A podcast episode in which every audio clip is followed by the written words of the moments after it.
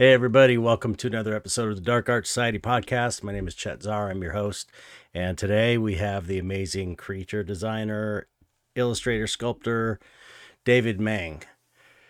He's a super talented, great creature designer. I love his stuff, and I've been wanting to have him on the podcast for a while now, and we finally did it. So, had a great conversation with him. That's coming up next. What's been going on with me? You might be wondering. Well, not much, really. Uh, same old. I don't have anything new to report. I cleaned my studio a little bit. That's kind of exciting for me. Um, uh, starting some sculpture stuff. I'm still mainly just focusing on uh, getting my commissions done. So nothing new to report. Getting stuff done. That's good. Um, that's pretty much it. Uh, if you want to support the Dark Art Society podcast, you can join our Patreon for as little as a dollar a month, and that's at patreon.com slash dark art society. It's greatly appreciated. It's the only reason I can do this podcast is from the little money that we get through the Patreon. So if you enjoy it, even if you can only do it for a short time or a month even, every little bit helps. So patreon.com slash dark art society. If you join at the $5 level, you get a uh, 20% off coupon for Skull Shoppe, our sponsor. S K U L L S H O P P E. There's one of their amazing skulls. My granddaughter broke the broke one of the teeth out here, but doesn't matter. It still looks amazing. Um, they're great, and uh, they support the Dark Art Society. And uh, if if you join it at any level, you get your name right on the air too. So let's do that. Let me see here. Uh, I don't know who I left off with. Heather, Heather, Heather Gillies, I think maybe. Derek Moore. I think I said these ones last time, but I, uh, that's okay. Um, Natalie, thank you. Carly Robb, thank you. And Jen Chow, thank you so much. Really appreciate that. If you want to support my work, my personal artwork, which is really my main focus in life, you can go to my Patreon, which is patreon.com slash chetzar, and I'm posting everything I work on yeah, pretty much every day.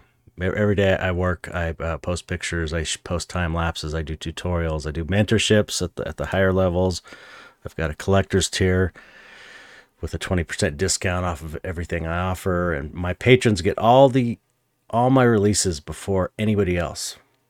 And so that's why it's hard to get a study from me now or a new uh, sometimes a, a, new print or some, or new resin cast or something. That's because I I um release it to my patrons first. They get everything first.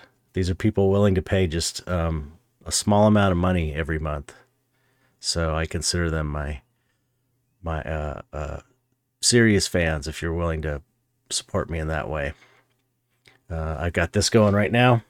This Medusa commission you can see in the background. Almost done with it. And uh, right now, Patreon has a, a seven day free trial, so you can try it out. And um, if you don't like it, you can cancel it. So you have nothing to lose. So I would appreciate it if you could help out. That would be awesome. This is how I'm making, you know, a good part of my living now is from my Patreon and the Dark Art Society Patreon, and I can keep doing this podcast, keep doing my art. Okay. Oh, I also have a a, a new print I did release publicly called The Medium. You'll probably recognize it. Um, that's on my uh, website, chetzar.bigcartel.com. I've got two variants of it. And and uh, yeah, I guess that's it. I can't think of anything else. I keep I, every time I do this intro, I I feel like I'm missing something. Hmm. I feel like I'm forgetting, and then I forget, and then I leave something out.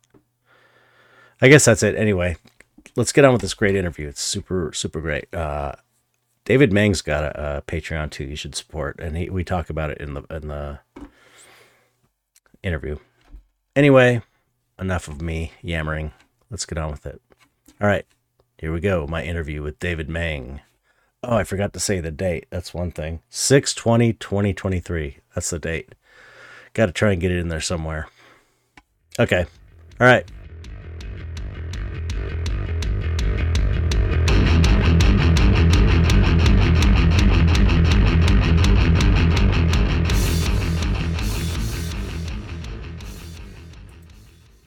Hello, David. Hello, Chet. Finally on the podcast. yeah, yeah. I'm glad to glad to be here. Thank you for um, uh, uh, uh, inviting me on here. Oh yeah, I've been wanting to have you on since we probably since we went to Zello or or before before the pandemic for sure. Yeah, yeah. It's so funny that we live so close. Uh, we're yeah. Gosh, I, I think that uh, we went to Zello maybe ten years ago. Was it ten years ago? No, or maybe almost maybe like nine years ago. Did but it was 2014 or something. Did we go uh, with Luke Chu somewhere? No, we went with uh, I think Neil Wynn. Maybe? Oh, we went with Neil. Oh, okay, okay, yeah. okay. Because I went to another place with Luke and some other people at a at a restaurant in Arcadia, but it wasn't Zello. It was like a dumpling place. It's really Is good. it uh, Din Tai Fung? I don't remember. All I remember it had like the most amazing dumplings. It was real kind of big yeah. inside, a lot of tables. Yeah, the dumplings have like kind of like uh, broth inside or something. So uh, good yeah, it's like it's funny. I went. Yeah, that, everyone loves it. Yeah, I went that one time and it was so good, and I was like, I got to come back here, and then I forgot everything. I forgot where it was. it's just at the mall. It's at the mall, I think, right? Oh, or they opened another one at the mall, I think. So. Oh, okay, okay, yeah. yeah. I, am I'm, uh, I'm a recluse. I never leave the house, so I. I oh, that's that's the, that's a good choice. Yeah, that's the artist life. Yeah. I was just watching. Uh, uh, I took this. Um, you know Alan Moore, the comic book yeah. Writer? I just took a like he has a master's class on okay. this thing called BBC Maestro, and um, it's really good about writing because I want to. I'm thinking about writing this a comic of my dystopia book, maybe. Oh, that's that's cool. Yeah, I'd like to anyway. So anyway, I was kind of like getting, you know, it's all advice for writers, and um, and he was talking about the pandemic and mm-hmm. how he said a couple months into it he realized his life hadn't changed a bit. And that's like that was a writer's life. It's like you don't really see your friends. You have phone calls yeah. and text once in a while but pretty much you're alone. And yeah like, that's how i felt through the whole thing. I was like you know no, I mean, for, actually, for me, I was stuck watching my son. He was mm. like like four or five during the pandemic. So, oh yeah, I, totally... I, didn't get this like wonderful time of just doing nothing but making art. yeah, my granddaughter, my granddaughters um, came would come over and visit, mm-hmm. spend the night and stuff, and they had they they they switched to remote school, and it was like. Yeah. Such such a trip. It was just so different, yeah, yeah. you know. So, it's weird. It's like because you can see everything. You know, it's like you never get to see what's happening with your kid at school, but yeah, uh, you see everything. You're you're right there. It's yeah. anyway, but, I'm, I'm so glad it's it's like back to normal now. So yeah, yeah, yeah. Because it's it's really important. Know? Yeah, I know it. It as as much as I um enjoyed it. I really enjoyed it just because the, personally, not not all the death and stuff, but um, yeah, yeah, of course. But personally, it was like I, I got a break from it. You know, there wasn't so much pressure yeah. to do anything or or get anything get as much done really. But um, uh, it, as much as I enjoyed that, it's I realized that most people didn't, and it was a terrible time for them. So I'm glad things oh, are yeah, back yeah. to normal. You know. No, I mean I was definitely very lucky throughout it. Yeah. Well, anyway, so um, how are you doing? What's up today? Uh, I'm I'm doing good. Um, yeah. What are you working on? Um, well, I just started a, a Patreon. Oh, cool. Uh, yeah, yeah, right. Yeah. Perfect. Perfect. So I'm so go, I'm, go uh, join just, go join David's Patreon. What's what's the address? It's just what David? Uh, it's uh, patreon.com forward slash uh, Meng Monsters. So that's M E N G M O N S T E R S. Cool. M is in Mary. So, yep. So, what kind of uh, stuff are you doing on there? Uh, drawings and sculptures, and um, mostly, you know, creature stuff, monsters. You know, um, right now I started a, a series of like little Bosch like devils. Oh, um, cool. So I just started sculpting. Um, I just put up pictures of the first one I did, and I'm working on uh, two other ones at the moment. So uh, yeah, it's just uh, it's just like what I always do anyway, except I have to like you know take pictures at every stage and like Right. um, ed- edit it and like put the watermark on it and and upload it. Right now, I'm trying to do like maybe at least two or three times a week, I Mhm. guess. Um, and uh, yeah, um, it's it's been really good. It's uh, I've been really lucky. I've, I've had um, a bunch of um, patrons so far, and they're all like you know, r- really cool artists themselves. Yeah, Um, excellent. yeah, so it's like it's super. Um, I'm really happy about it so far. But Cool. Yeah, I'll definitely join up. Um, well, well, well thank you. yeah. Uh, so, well, for people who uh, aren't aware of your work, can you talk about your background and and uh, you know kind of what you do? I mean, I know you're an amazing creature designer, sculptor, and illustrator. You do it all, kind of, when it comes to creature design. You do it all equally well. Oh, oh, thank Um, you.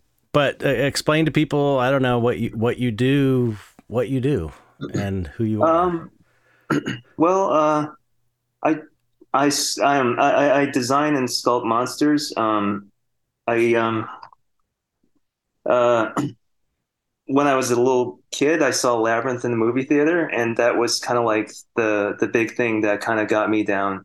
Like I always like to draw, um, but it was that movie in particular that somehow um, really got got to me, Mhm. and um, it's like. Uh, gosh, that was in 1986, and um, yeah, it's just I never stopped liking them. I, I, I, I just never like grew out of it. You know, just yeah, uh, I know what you mean. it's it's kind of funny because when I was really little, um, I I don't think I liked monsters when I was really little. I was scared of them. You know, Mhm. like I wouldn't go in. Um, there's a store with these masks, and I wouldn't go in because I thought they were scary. and, and- and I remember like um, in kindergarten, like for Halloween, these like other little kids were Draculas, and they just had like white paint and like you know cloaks or capes. And like my mom like volunteered at the school at the time, and I asked her to ask them not to scare me. She's just like little kids with like white makeup, and that's it. I was one of the kids with the white makeup. yeah, I, I imagine you were. yeah, I got like inocula- inoculated to it from when uh because my grandfather used to scare the shit out of us, like wearing Halloween masks and stuff when I was little. So I kind of like, I think that's part of what warped my brain because he was kind of this crazy practical joker guy. Uh, but it, but but I do feel like the the mon I was attracted to the monsters as a way of like um, facing my fears, you know. Um, Yeah. So I think that's a lot of people who like monsters kind of relate in s- in Yeah, I've been trying to figure out why I like monsters, and I, I just can't figure it out. I, I guess they just, I mean, sim- the simplest things, I just think they look cool, you know? Um, yeah, yeah. But but That's the- it, really. I mean, I feel that way. See, I feel that's what when when, when uh, Mike Correll did this that documentary about me, I was Yeah. like, I I told him I'm like my life is boring. I I I, I don't know if you want to do it, you can do it, but I don't recommend it. Basically, is what I told him.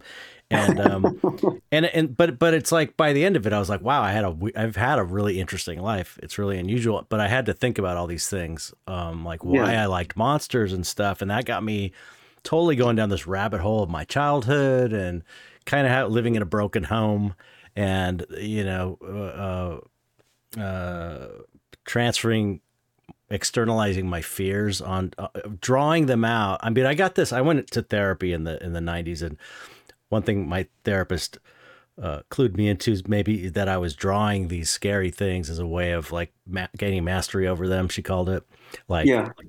I I was the one in control when I could draw the monsters, and they weren't scaring me. I was maybe scaring other people, or I was like, in, I, I was bigger than the monster, you know. Yeah. Yeah. Um, yeah. But but I I feel uh, from it, you know Guillermo's also made the point. Guillermo del Toro has also made the point that like they represent. I think he. I think it was him. They kind of they can represent like the outsider you Mhm. know so we sort of relate to them or the underdog and and uh it seems like to me, it seems like people are either drawn to the the monsters because of like uh, mastering their fear or overcoming fears, or because they they relate to the outsider status of the monster in some way, or or being shy. Because I was also really shy, yeah, and I yeah. felt like an outsider because of that. Yeah, you know. Yeah, no, definitely.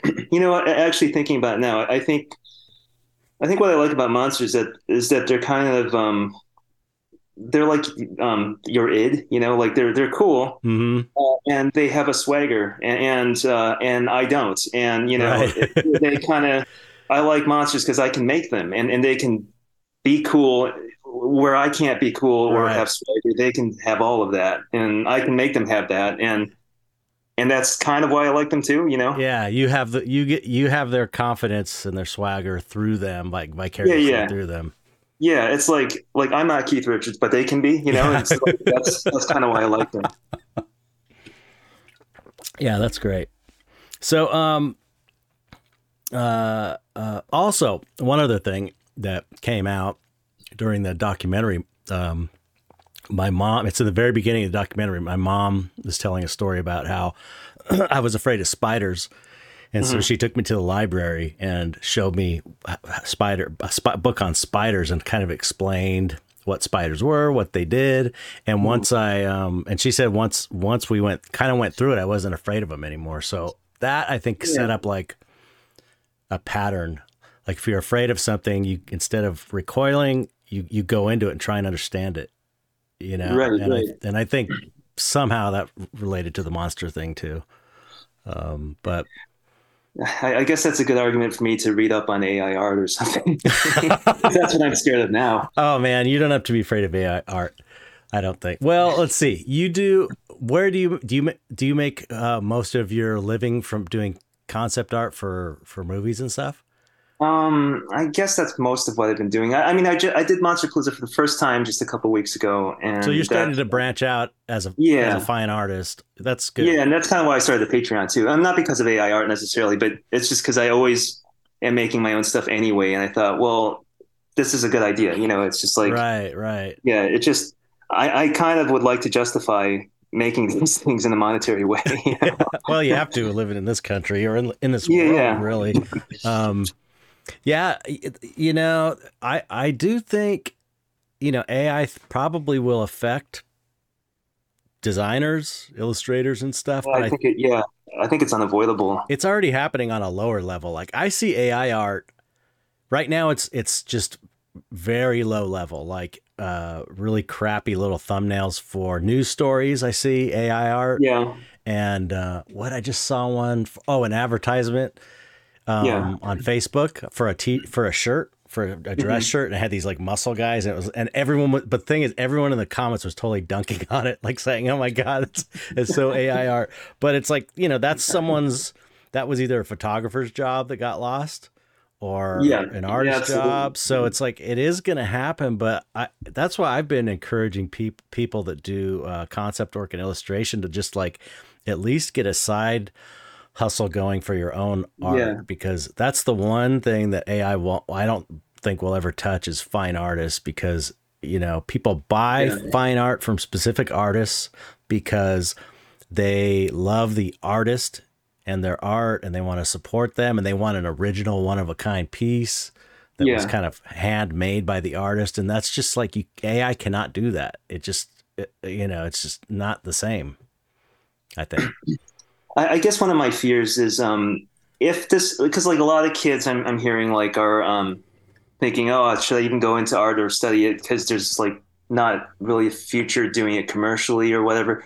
And, and I'm worried that like if enough people feel that way, will the industries that make our materials start to go away too? Oh, like yeah. people who make our paints and our clay and stuff. Right. Like, uh, I just hope that. I mean, I also thought you know what's equally important. It's not just art isn't just important as like something to be consumed, but it, it's important for people to make it too. yeah right It's just like it's just like people who play instruments. It's not just about the person listening to the music. It's like the person playing it. That that's a, a like incredibly uh, great value as well. Yeah. Just to be able to express yourself in that way. yeah I think people are always going to have to do that, and art is the same way. Visual art. Um, I agree so I hope that just enough of that feeling stays where you know at least well because we you know there's like a Michael store in every city, you know, Right. because people like to make stuff, even if they're not necessarily artists, they still just like making stuff. You know, there's Right. just interest to do that. So I'm hoping enough of that survives to where we at least have you know can buy paints and and stuff Yeah. and and stuff. You know. Yeah, I think there's I think there's enough. I think there's enough. A lot of the the plastics and rubbers and silicones, that's like industrial that they're doing like that serves industry as well. So I don't think that stuff's going to and go we away. just have we we kind of benefit like off to the side from that. right, right. Yeah, because if it were just us, they wouldn't be doing Yeah. that. Yeah, I remember in the 80s it was like that. It was like hard to find all these materials. There was maybe Yeah. one, one place you could go to in Hollywood God. uh, or North Hollywood or Van Nuys, or one or two places. Well, really, like even here, even in uh, California, or Yeah, yeah. Yeah, it Oh, was like wow. there there was Davis Dental. They were a dental house, like a Mhm. dental supply house, but they also I've heard sold of them. they sold alginate and you know, dental specific materials that we used. And Yeah. then uh Burman, I think Burman Industries Yeah. sold stuff. I th- I think those were the two main ones. There may have been one other, but it was, you know, it was like there's all kinds of places you could buy that stuff now too, and it's all online and and you know. Yeah. So I, Yeah, just like like half a dozen I can think of for spread off the top of my head, and it's really cool. Um, yeah, that's kind of I'm amazing. so glad I live like locally to all this stuff too. Uh, yeah, yeah. Well, I, I grew up in Michigan, and we had a, a place called uh, Monster Makers in Ohio, and I, I could get my order within a day, so that was good. Oh, that's cool. Where Yeah. where in Michigan are you from? Uh, it's a place called Sterling Heights, and when I tell people it's close to Detroit, they think, "Oh my God, you grew up in Ro- RoboCop?" It's like, you know, but it's not. It's just like a totally like boring, like milk toast kind of suburb. right. Um, and um, yeah, we uh, we're really close to the Windsor Tunnel to um, Ontario. I'm gonna ask my wife because she's from uh, Pontiac, Michigan. Oh, She grew up in in, in the uh, RoboCop. she was like Pontiac is pretty rough from what she told me. Uh, but uh, yeah, every time I meet someone from Michigan, I always ask her. That's why I wrote it down. I always ask her, "Do you know about or Sterling Heights?" And she'll usually say. um, so uh, when did you?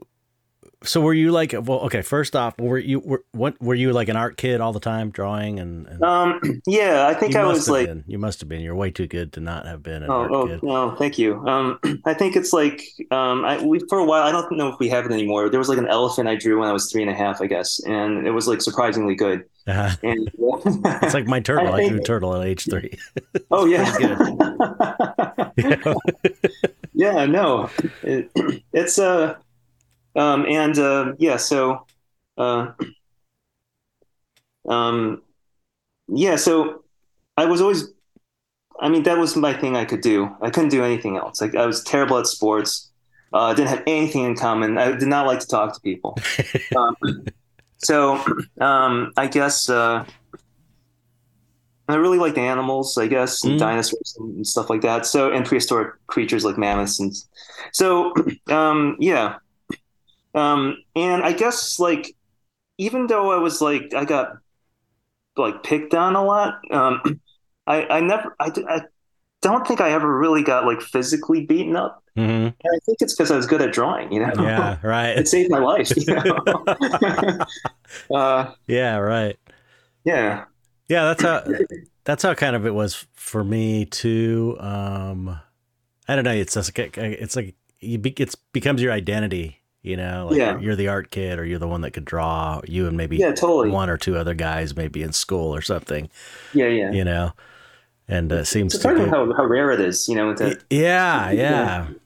It is weird. It's it's it's because I because I mean I re- I remember when you know art was one of the thing that was part of a well-rounded education. You know, Mhm. art classes, and it was kind of taken like you needed to you needed to know this art and music, yeah. and it just like slowly was throughout growing up. It just kept getting less and less important in school. It seemed Yeah. like you know Yeah. crazy. Uh, but so okay, uh, uh, was there a point that you wanted to get into the movies and stuff, or Yeah, I think it was just that summer when I first saw the movie Labyrinth, and it, I don't know what it was about it. I mean, I think if I saw it any earlier or any later, maybe it wouldn't have had the effect it had. Mm-hmm. Um, I was just because like in the 80s, like 85, 86, that's when they had all these like, um, I think kids everywhere in America loved monsters, but they had those like the Mad Balls and Mhm. um, uh, those like the Muscle Men, those like super sculpty colored like little um, you know figure. They're like these tiny little figures, and they're like monsters. Yeah, there- Um, there, was like a resurgence in the '80s because, like in the '60s, it was. I got that some from my brother because I I was born in '67, so I didn't really remember the '60s. But my brother's a few years older than me, and he had a bunch of monster toys in this from the '60s. mhm. So I kind of got his hand me downs, and, and there was a Yeah. there was a huge monster kid thing in the '60s, like dinosaur model kits, and. Did it happen in the 70s at all? it it was it's it was it was in the 70s I, I think it was like kind of tapering down and then it sort of came back up in the 80s because i remember in the 70s they had the uh, head shrinker the apple apple head shrinker. It was like Okay. uh, vincent price was on the commercial for that. And they had um, uh, hugo the man of a thousand faces which was like uh, a little puppet. And you put like disguises on the little puppet head Okay. and scars and stuff and the Dick Smith makeup kit. That stuff was all 70s. So, yeah, yeah I mean, it, it was, I guess it was, you know, it's just like it was big in the 60s and it was still happening in the 70s, kind of tapered down towards the late 70s. And then I think in the 80s with the, the Mad Balls and I got Yeah. this one thing called Rude Ralph. I st- I got one on eBay. Yeah, I think I know what you're talking about. Yeah, you Yeah, pull the eyeball out. and, and it makes Um, it makes Was it just the head? Is that what yeah it was? yeah it makes gross okay, and it had sounds like red hair or something. Yeah, it's got like orange yeah. hair. You pull the eyeball out, and when it sucks back in, it goes. It makes like or puking sounds and stuff. it's pretty great. yeah, there's so many of the um because you know, I guess I guess because in the early '80s you had Ghostbusters, Gremlins, Dark Crystal, like uh, Star Wars, uh, obviously, and all that stuff all at once, and then kids got super into monsters again, Mhm. and um, um, I had these this thing, My Pet Monster. I don't know if you remember what that Oh is. yeah, yeah, yeah. Um, I know a lot- a lot of uh, people, a lot of artist friends of mine talk about their My Pet Monster. that was a movie. Did, did you know? really? no, I didn't know.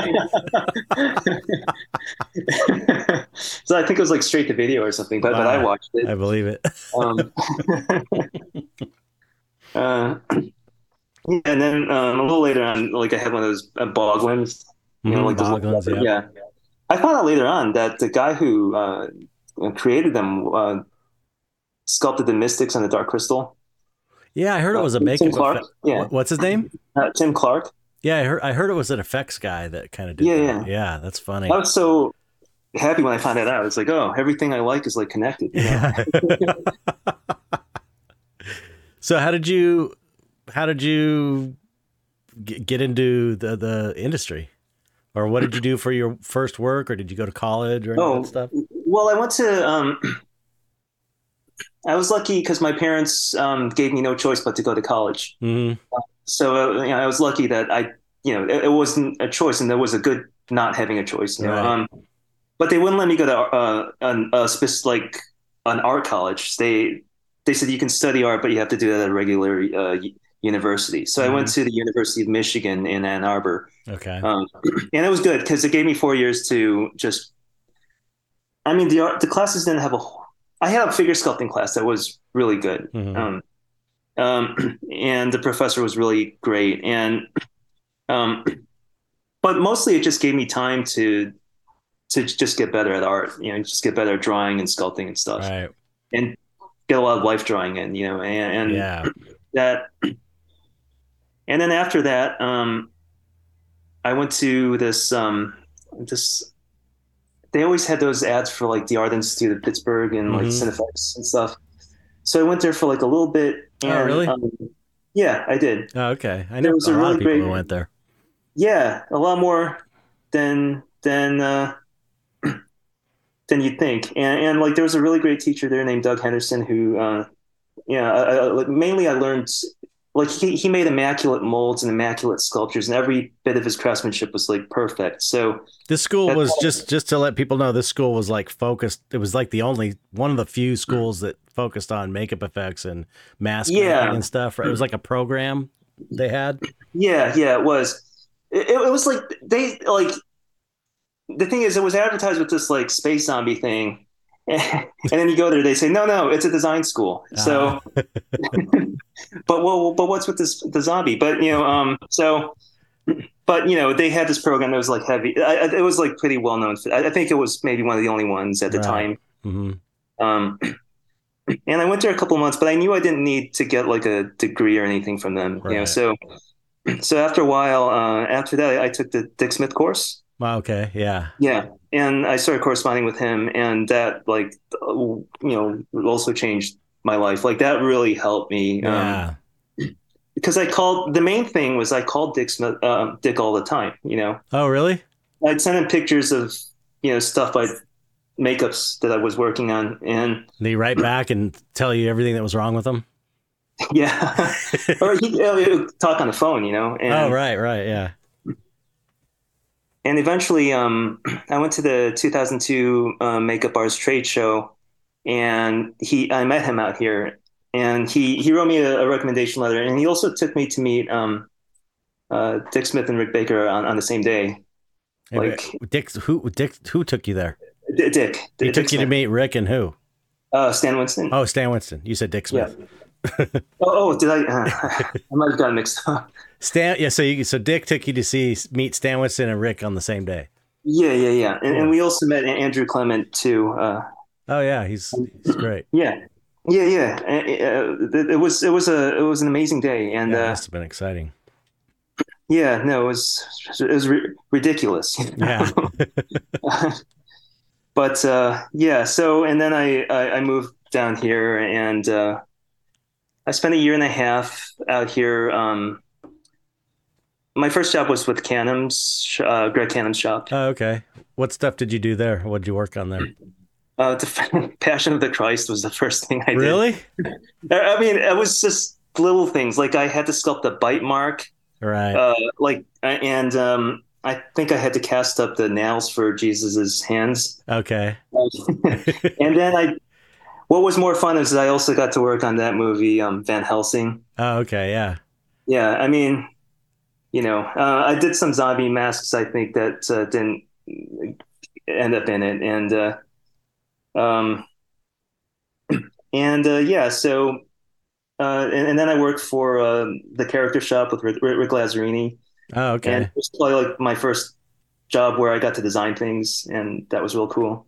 Rick's cool. And um, yeah, and uh, yeah, I was here for like a year and a half, and um, then I went to Comic Con, uh, and I re- met Richard Taylor from uh, Weta Workshop over there, hmm and um, uh, yeah, so I showed him my portfolio, and then like six months later, he called me and asked if I wanted to go down there, and and that was the next like seven and a half years. Wow. So you you lived in uh, uh, uh, uh, uh, New Zealand Yeah, for seven and a half years? Yeah, yeah. Wow. That's why I have like never really, you know, kind of.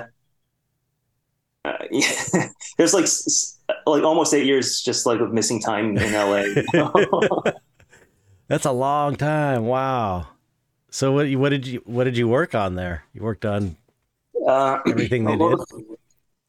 The first thing I did was King Kong and Lion the Witch in the Wardrobe, okay. and I was just helping to finish stuff off on King Kong. Um, I think they ran out of things for me to do, so Richard was like, "Oh, do you want to um, uh, sculpt a sculpt a maquette or something?" And I did. So I, like- so I sculpted one, and he and he liked it, and then he just let me uh, uh, stick with designing. Oh, cool. Yeah. So yeah, I mean, I'm not even sure if he really meant for me to do much design work, but he just liked the maquette, so he just let me do that. That's great. Um, and uh, I, I did District Nine over there, hmm um, where I got to uh, like I, I ended up uh, design being the main designer of the the aliens in that movie. Oh, wow. That's cool. Yeah. I didn't know that. it's uh yeah, that was the first time I realized that like um it's like you can get what you want, but you won't necessarily get it the way you want. Yeah. Because I really wanted to design, you know, be like the main designer of a creature. uh-huh. And that one, it's like the design just kept changing every like every other day. It was like they just wanted to change it. And it's got it was really hard. And at the end, I wasn't sure if I liked it or not. That, And- that's why I always kind of prefer, preferred working on background creatures that were not main characters because they they didn't care what you did as, Yeah, as much as you know where it's as long as it's as long as it's a zombie or as long as it's some alien make it cool and and it's like I got to do on some of those shows like Men in Black 2 and um uh, uh Haunted Mansion and just like doing background characters I got no direction. they let me do whatever I want. It was pretty amazing. Yeah, no, that's really cool. But but Uh, they're like in the movie for like, you know, 10 seconds or something. But still it's like, you know, for people like us it's I think the people a- who are into it will watch all the extras and, and true like stuff that's cool, you know? true, true, but I was going to Like so many of those Men in Black aliens, it's like you never even Yeah, see them right, in the movie, right. but it's just like I know exactly what they are, and Yeah, they're like yeah, my favorite ones. But um, what I was gonna say is, I think people, I'm maybe I'm I shouldn't be speaking for you, but for people like me, it's like I want to make the cool thing. It's all about the making. That's the fun part Yeah. is creating it and the sculpting and painting it and getting this final piece that you know the whole process of creating it is super fun, and it's Yeah. not about. It's not as much about seeing it in a movie as as making the thing. That's the fun part to me. It's like it's Yeah. cool to see it in a movie, but it's like once it happens one time, it's like not as big a deal. But making the thing is always cool every time. It's fun. Yeah, yeah. You know what I mean? Except nowadays, it's like so many things are just have to be rushed, you know, and you can't Yeah. have fun making it, you know. Yeah, yeah. That's It's, it's That's- just like oh shit, oh shit, and it's like it's like I'm gonna kill myself to make something that I'm not that might even I won't be happy with, Yeah, and it might get cut out anyway. and I won't, even if it gets in, I won't even care. yeah. yeah, that that hap- that happened like right as through my whole career. It's like I got in right at Yeah. the peak in like 86, I think, when I started on the blob. And it was like just slowly downhill, you know, because that was like right at the tail end of big makeup effects movies like The Yeah. And and uh Invaders from Mars and all these big big budget makeup effects movies and it just slowly went down and down and down and now it's just like everything is everything's pretty much as far as I know every it's, everything's kind of just rushed. It's just part of it now. It just seems like every other every time I've worked on, on something, it's just been been rushed. You Yeah. know, It- it wasn't like that at Rick's. Rarely was it like that at Rick Baker's when I worked there but um that's why he left the business. Yeah, you know? Yeah, I imagine so. yeah, because because there wasn't enough there weren't enough movies like that and he didn't want to do it the way you know the rushed way. So what Yeah. well, uh, anyway you I, I interrupted you. You were talking Oh, no, about um what else did you work on there? Well, I um the last thing I worked on there was The Hobbit, and uh, yeah, it's like we spent. Uh, yeah, I mean, that's also the one I left on. oh really? Yeah, you did you qu- like, uh, like quit? Like I couldn't take it? Or was it like I mean, sorta. oh, really Because you know, originally Guillermo was supposed to be the director, right And um, after he left, everything changed, and I just didn't want to be there anymore. Oh, okay okay So I left, and uh, yeah, that was that was that was rough. Um, but uh, Seven and a half years I- is a long time, though, for you to. I mean, they should be cool with you leaving. That's a long oh no, time they to were get. totally cool. I, I have to say, I mean, Richard was really cool about it. Yeah. and we still pretty, have a pretty good um, um, relationship with with with, with him. Cool. Yeah, but uh, then the next thing I worked on was uh, Pacific Rim in Toronto. Oh, cool. So that was like four and a half months of sculpting like these big um, kaiju maquettes. Cool. So, did you did you like move back? Where did you did you move to Canada from there, or did you Oh, come no, back to uh, the my- states? My family lives in Northern California, so I stopped off there first for just like maybe a couple weeks, and then I flew over to Toronto, and uh, they um, I, I, had a place to stay there. They, they provided production provided a place for me to stay, mm-hmm. and um, yeah, that was the first time I ever worked on like a part of a production team or production department, and um, so I was making really for me really good money eh, on that project. And on top of that they gave me per diems every week which oh, yeah. was per diems. Yeah.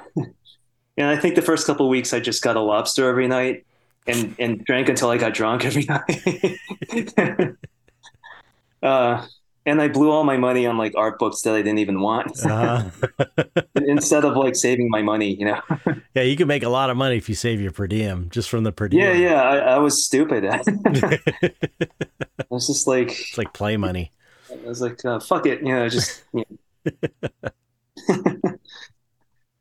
so so uh, okay, so then you, you, you uh, was that a good experience? The oh, that was that was amazing. Um, yeah, I just um, I, I, you know I, I work put in way more hours than I was actually paid for. You know, I, I just um, I work throughout the weekend. I work until like one or two in the morning, um, just because I was just so happy to be there. And yeah. um, that's a fun yeah. fun project too. Yeah, it was. Um, they had a natural history museum up there, and I would go and like uh, take close up pictures of like the dinosaur fossils and come back and try to like put those textures into the kaiju's and cool. stuff. So yeah, I just I just I made I made a meal of it, you know, and yeah, um, yeah. they looked amazing. Oh, th- thanks. I mean, I, I designed only one of them, but uh, um, okay. Which one? I, I don't I wouldn't know now. It's I haven't seen it since it oh, came yeah, out sure. in the theater. But when I go um, look at it, which one is it? I'm gonna show you. It's uh, oh, okay. It's like a little toy figure. Um, Okay, cool. Yeah. That's awesome. Uh, yeah, the the big gorilla looking guy. I, I, just realized this is an audio podcast. well, it it goes on YouTube also. It goes on YouTube okay. also. Yeah. um, but yeah, um, and since then I've just been doing um, you know um, freelance design stuff and toy work and uh, yeah, and, and just that's really it. I mean, there's nothing, nothing. Oh, I worked on a bunch of other of uh, Guillermo's movies too. Yeah, you worked on Crimson Peak, uh, Crimson Peak, and uh, uh Shape of Water. Like oh, me yeah. and Dave Grasso did some early design work for that. Cool. Uh, and uh, yeah, yeah, that's not, not too much more I can say.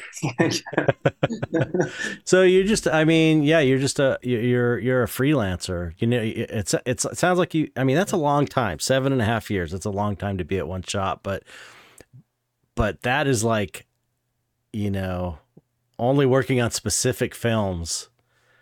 And, you know, it's like people usually yeah. that, that if you work in, in Hollywood, Hollywood, um, you know, people tend to go to different shops and you work on a lot more yeah, yeah. different projects. You know what I mean? Yeah, true. This is it's like down in uh, uh, Weta, it's all kind of in house and it's like yeah, and, and, it doesn't help when a lot of the projects like um, get canceled or shelved or or, or you know, delayed or whatever. Yeah, you, you can't know? go jump onto something another studio down no. in New Zealand.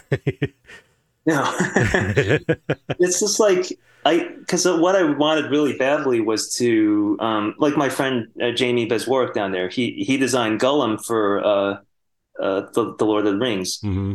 and I I just always wanted to have an opportunity like that where you just get to design like this major character that has this really you know huge impactful role. Right. Um, and it it was a while before I started getting you know designs into movies, but then those movies kept like kind of like we'd be like a couple months into it and it just like fall fall over, you know? Yeah, yeah. It's just like one after the other. yeah. And uh, it wasn't until District Nine that you know something actually you know made it to the theater. You know. Yeah, yeah, that happens. Uh, so yeah, okay. So you kind of like sounds like you never, you didn't really make it, um, as like an effects guy in LA. Not that you didn't make it, and not that you tried and didn't make it, but it was like you're kind of more of a freelancer that Yeah. does all kinds Yeah. of different things. Makeup effects, sculpting being one of them. Yeah, yeah, yeah. I mean, that's probably right. I mean, it's just kind of like I know a lot of people in the business, but I haven't really worked at a lot of shops, so I, I don't. Yeah, it's just like it, it's kind of like I'm just kind of peripheral to this this uh this in the the the, the business. That's a good thing. Trust me. you just worked on I mean, the, cool, the cool stuff. That's the good, you know, you just worked on cool Yeah. stuff. It's like, you know, when you're when you're like a lifer in that specific industry, you work on some cool stuff and then a whole bunch of really terrible stuff. Yeah. It's like mm, I worked on more bad movies than good movies, I'm sh- pretty sure. Did you find that you had much time to do your own stuff when you did that, like when you were working full time, like in in effects? Well, I, um, you know, I started around 2000 where I'm like, I'm going to be a fine artist. And then it was at, I was at Rick's at the time and, and it was like, uh, uh, eight to five. And people didn't really work late unless you had to for a reason and they would pay you Yeah. overtime and stuff. But generally people left at five. So I had um once I decided I was going to do that, you know, I was in my 30s still, so I uh I would work at night and then work on the weekends and work on my lunch hour at Rick's uh, on stuff too. So Yeah. I was you know, I didn't have a lot of time, but I had weekends and after work and lunch hours. And I just I, I just at that point I was so I had this kind of moment where I was thinking, "Oh, I'm never going to be able to get out of this business," and I just wa- I saw it like getting getting worse and worse, and I got mm. kind of freaked out, like this feeling of dread, like, "Oh my god, I'm stuck. I'm stuck at and, and on this sinking ship." Even though it's still going, I know people still in the business that are doing great. Um, but I just I don't know. I just I felt like I had to get out. So I was really motivated to put put in the extra hours. But I didn't put a lot of extra hours in in, in the on the jobs, you know, on the Yeah. effects jobs. So I just took all my spare time and like I have to get out. So I I, I did all my stuff that way. Yeah, I, I think you made the right choice. And seven years. It took me seven years. wow. So the whole time you were in New Zealand, that's period of time, Yeah. I was like, you know, What- I'm sorry. What year did you did you uh, like finally leave the? Uh, effects? it was, I think, what whatever year Land of the Lost came out in. uh, when? That was let me look. That was the movie. Um, uh, that that was the last movie I worked on at Spectral Motion, Mhm. the remake. Um, I mean that that was the last full time job. I did a few. Uh, uh, uh, uh, 2009. It came out in 2009, so 2008, I guess probably 2007, 2008. You know, I was like, I, I made the decision in 2000. I kind of was figuring it out for the first year or so, and then I started getting in group shows. And I mean, I'd run a painting down to the Cannibal Flower show at lunch hour on my lunch hour at Rick's Mhm. you know, and then run back to get get back in time to work again. And so I was hustling for sure, Yeah. you know. Uh, but yeah, by the time I left, I was, um, I had built my, I had my website, I had a reputation. I think I had a so, had done a solo show or like a four man show at Copro, and I was selling, but not hugely selling. And then I got laid off at um, Spectral Motion, and so I was like, well, I could get another job. I could try to get another job, which I'm sure I could probably get another job in, in effects, or I could just try and do this art thing full time. And I just went Yeah. for it. Yeah. No, I, I think that's that's good. I mean, this like the writer's strike right now is just um. Yeah, right. This is a good time to do the Patreon. Yeah, yeah, yeah. Like now I have like no um no distractions. You know, it's just gotta. Yeah, I mean, I I know people, um, you know, that are making like ten thousand bucks a month on that doing art stuff. yeah, so it's it could be a it, it it could be you know a um a full time gig of doing what you want. It's just you got to get you got to really get. It's hard to get people over there though. You know, you really people are used to seeing yeah. that stuff for free all the time on Instagram, but yeah, the the true fans will come over. Yeah, I think one thing I, am realizing is um, like uh, I think the people who tend to like my stuff happen to be other artists as well. Right. Um, and I don't know, like the people who make like um, like have like you know, like make, make ten grand a month and stuff like. I, I imagine that's like a wider audience, you know, that they're. they're yeah, yeah, but I still think it's possible. Um, uh, um, you know, I don't know what Jasmine Becket-Griffith does. I don't know if you know her. She, yeah. I don't know if she's doing 10, she might be doing more than 10 grand. Um, and she does like more, maybe more mainstream stuff than us. It's not monsters, yeah. but it is in our, it's, you know, she's around, I don't know, probably around your age, maybe, and if in the same scene, you know, we've shown yeah. the same galleries uh, but she has like tie-ins with some Disney characters. She does like her variations of Disney characters. So she's got like more mainstream. She's more mainstream. But I've seen um, Pete Mohrbacher. Do you know him?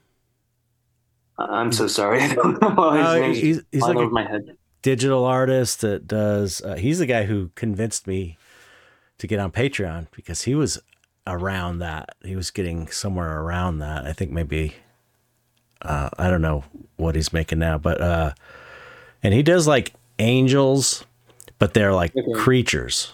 They don't look like angels. They look like weird, right, right. trippy, psychedelic right. yeah, mo- monsters almost. Really, really, like really. The way cool. you're actually described. Yeah, yeah, yeah. exactly.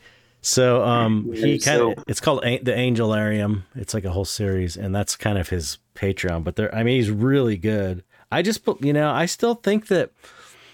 Actually, I wonder if I've seen one of his things recently. It's I'm like sure. A, a bunch of wings and eyes, like like. Well, I, they look more like, I don't know.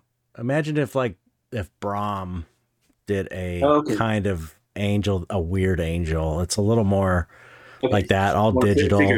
Yeah, yeah, yeah. But they're really they're great. He's amazing, and um, yeah, that's cool. I don't know. Maybe I'm naive, but I think in this whole big world, there's got to be enough people that like monsters that to give you 10 grand a month.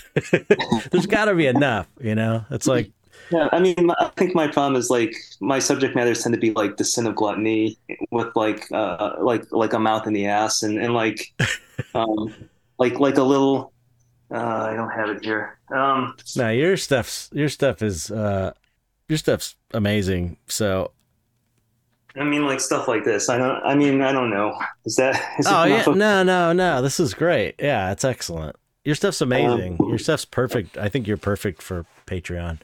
Uh, just... I mean, I, I hope so. I, yeah, no, I mean, I, I, I really appreciate everyone who um joined up so far. It's just like, I don't know. I mean, that anyone would even you know give five bucks a month. You know, it's just it's, yeah. it's, it's they don't have to, you know, and it's like it's really cool. it's cool though. I mean, the whole Patreon model is like people when they like what you're doing, they want to support you, even if they don't necessarily get something back. Yeah, you know, like there there's people that have joined mine that just don't never check it. I don't think, and they they don't they don't want rewards or anything. It's like they just want to support, and and it's like I get that because I do that too. I, I support a bunch of other uh, Patreons just to support yeah. them because, but I never look at them because I don't have time, and it's but it's like the, yeah, the important yeah. thing is that they're that I'm supporting them. Um, so it's it's it's a trip. I just I just think there's there's there's a way. There's a way for monster people to make that kind of money. I, I, just there's enough people out there. I just know it. I just know it. It's just a matter of getting them over there. You know. Yeah, it's, it's about finding enough people who want to like who, who like seeing like a talking like ass with like wearing like a judge's wig or something, Yeah. which is like what you'll see on on, on my page. don't over, don't oversell yourself.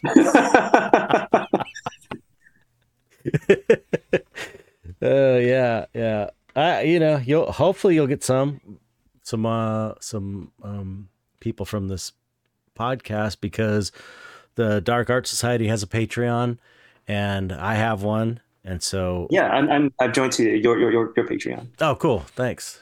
Excellent. Yeah I'll join I'll definitely join yours if I haven't already. Um but uh so yeah just keep keep pushing it and um Just yeah, imagine making that kind of money. Just just that's the dream. You do you don't have to worry about shows. You can only do show, art shows if you want to and not have to worry about whether work sells or not that would be so cool. because you're getting a steady paycheck you know Yeah, I actually I just got like a email from someone I met at Monsterpalooza who's uh, apparently offering some kind of work, possibly. It's just like I don't know. I, feel like maybe I should do it, but I also kind of just want to concentrate on the Patreon, you know. yeah you're right Uh, so well a- a big part of that the concentrating on patreon and i and i i'm bad at this um is promoting it to so Yeah. people know about it and at least you know giving them the opportunity to, to say yes or no to it oh and and, and they uh they've got free um free week tri- week long trials like you can get a free week oh, they just okay, did that recently. So I set, I, I think you have to click a setting. okay. Um, No, Should check that out. yeah, because because uh, I need and I need to do that and promote it more. Everyone listening, there's a free. you can get Patreon free for a week. I'm so convinced that if you join for a week, you will you will love it. Uh, that's the hardest part is getting people just to check it out and create an account. Yeah, no, just like in the last two weeks since Monsterpalooza, just I've been like um, uh, way more active on social media than I've ever been before. Hmm. just just you know trying to because yeah i mean no one's going to know about it you know Yeah. so um you gotta you gotta push it out there i guess Yeah, for sure, for sure.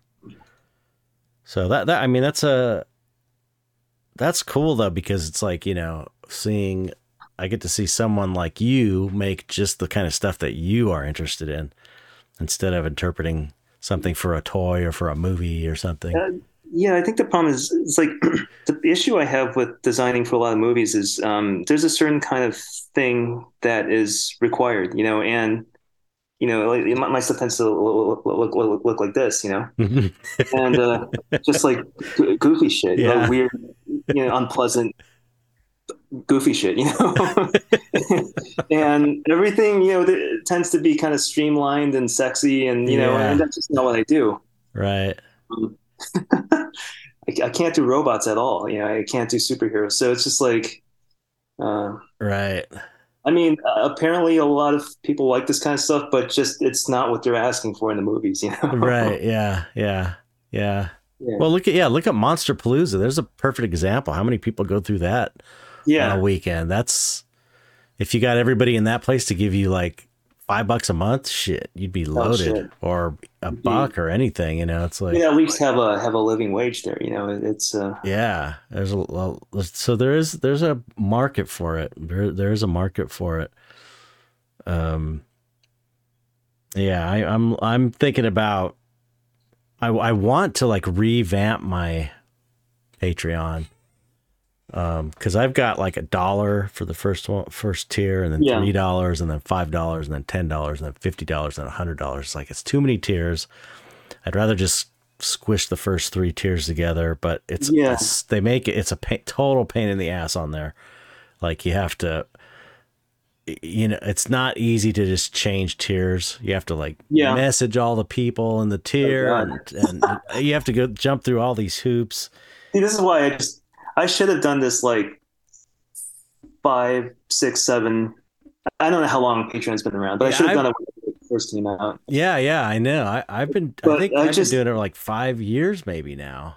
Yeah, I think that's the first time I ever heard about it was like maybe in 2018 or something. Yeah, um, but yeah, I just I guess I would I sat on my hands this whole time, and, and even with Monsterpalooza, I only did it this year because I just I was like, oh no, that's too much commitment. It's too much work. I I, I don't want to do that, you know. Mm-hmm. Um, but it just makes more sense than than anything else right now to to do these things. Definitely.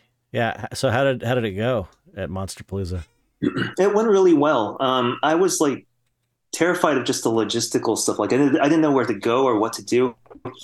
But once I figured it out, um, I, I, really enjoyed it. I, I, just I met a lot of people who were really cool, mm-hmm. and uh, it, it just you always like getting you know a lot of positive reactions to your stuff, and, and I did, and it was, and I made my money back, and it was right. good. You know, so, and I live really close, you know, to Pasadena. So yeah, yeah. So um, yeah, so it was very, uh, it was a pretty good good weekend. You know, um, I'm definitely going to do it next year as long as I can. You know. Yeah. Yeah, I stopped doing are it. Gonna, are you going to do it again? Well, I stopped at the pandemic, you know, and the next year came around and I still was like, I don't want to be, I don't want to, I, because I, never got COVID. I still have, I mean, I'm vaccinated oh, and everything, yeah. but I never got it. So, yeah, me, me too. I, I never, I somehow, unless like after this call, I, I suddenly start getting sick because it's, it's like exactly two weeks since, right. since it was over. but, uh, no, like we even started to kind of be less, like, cause we wore masks when we were there. Mm-hmm. And after a while, I just, start pulling it down. I don't know. Maybe I'm wrong. I don't know. Maybe I'll be sick tomorrow. But but uh, so far I've been okay. So that's good. I, I just thought I because I, I, was really worried too. Uh, but I just ended up thinking I, I, gotta. I can't let this control me anymore. So. Yeah. Well, yeah. The thing is, it's like I stopped doing it, and then I didn't do it the next year, and then I didn't do it the the next year which is this year, I think, maybe. Yeah. And because once I didn't do it, it made me realize like it's a lot of work. Like I've been doing them a long time and and the money's good. Like I I, I was making good money, but it not, is a ton of work. Yeah, not crazy money. Not more yeah. probably not more than I could I could make if I like took a couple, you know, spent the time prepping for it and then had a big sale on my website. If I, you yeah. know, or painting some studies and having a big study sale, I could probably make as much or more that way. Yeah, yeah. But on the other hand, it's it's great to meet the fans in person. I think that's actually important too. Like yeah. like just just meeting because I would have liked to have seen you at Monster Monsterpalooza this yeah, year. I know, I know, and I didn't get to see all um, my my friends and stuff. But you know, I'm also getting old, you know. it's like I, it's hard it's harder for me to do stuff like physical stuff now, you know. Yeah. No, I mean, I I'm like uh I'm 44 and I'm already like um I, I can't handle things. I just fall asleep.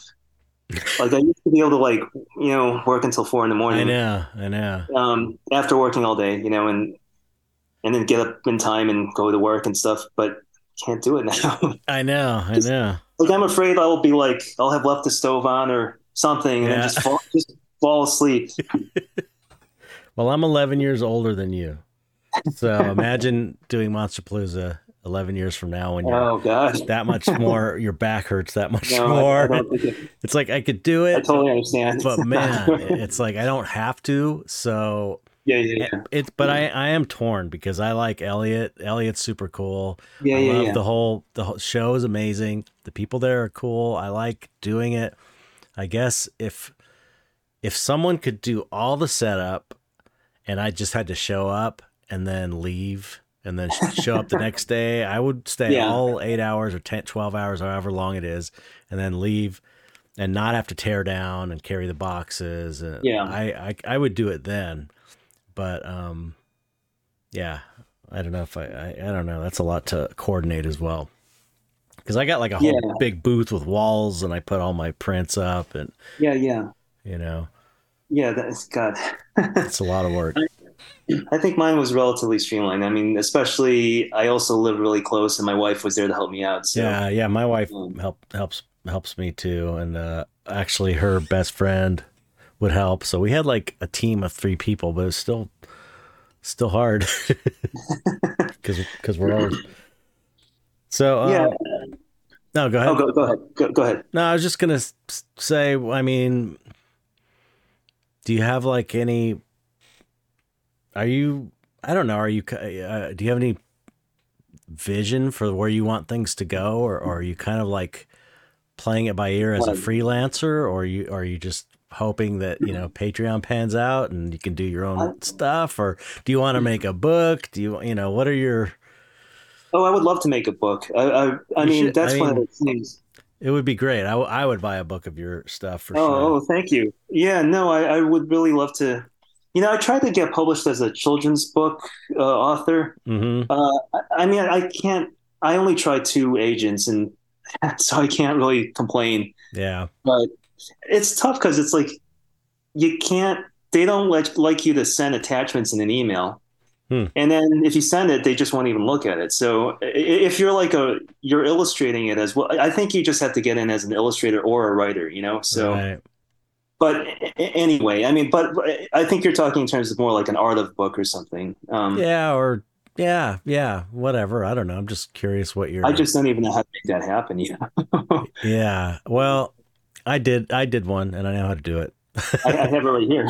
yeah. Oh, cool. right here. By the way, I, I, don't think it's in this book, but I got to tell you one, one thing you did that I really like because it made me laugh was the uh, malevolent cloud. Oh yeah, that was that was for uh, a friend of mine who's a collector who he designed the i the uh, it was uh, an Apple cloud icon. Oh, okay. And it was like a happy cloud. And so he wanted like my version of that because he was he's a designer. Well, I think the title may, uh, especially makes it. Yeah, malevolent cloud. malevolent cloud. it no, just made me. Did you have laugh. you seen my new book?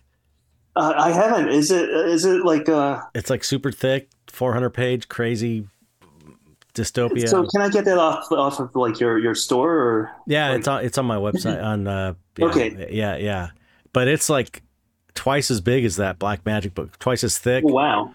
And uh, it mythologizes all the characters. It has like a that's really cool. Kind of like it's like a dun- dungeon master guide almost of the characters and their characteristics and stuff.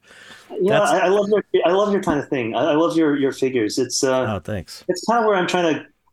I always mean to go this way, but it, my stuff ends up always being animal based, which I am trying to get away from, but I never really do. I, I mean, but uh, I like not a bad thing.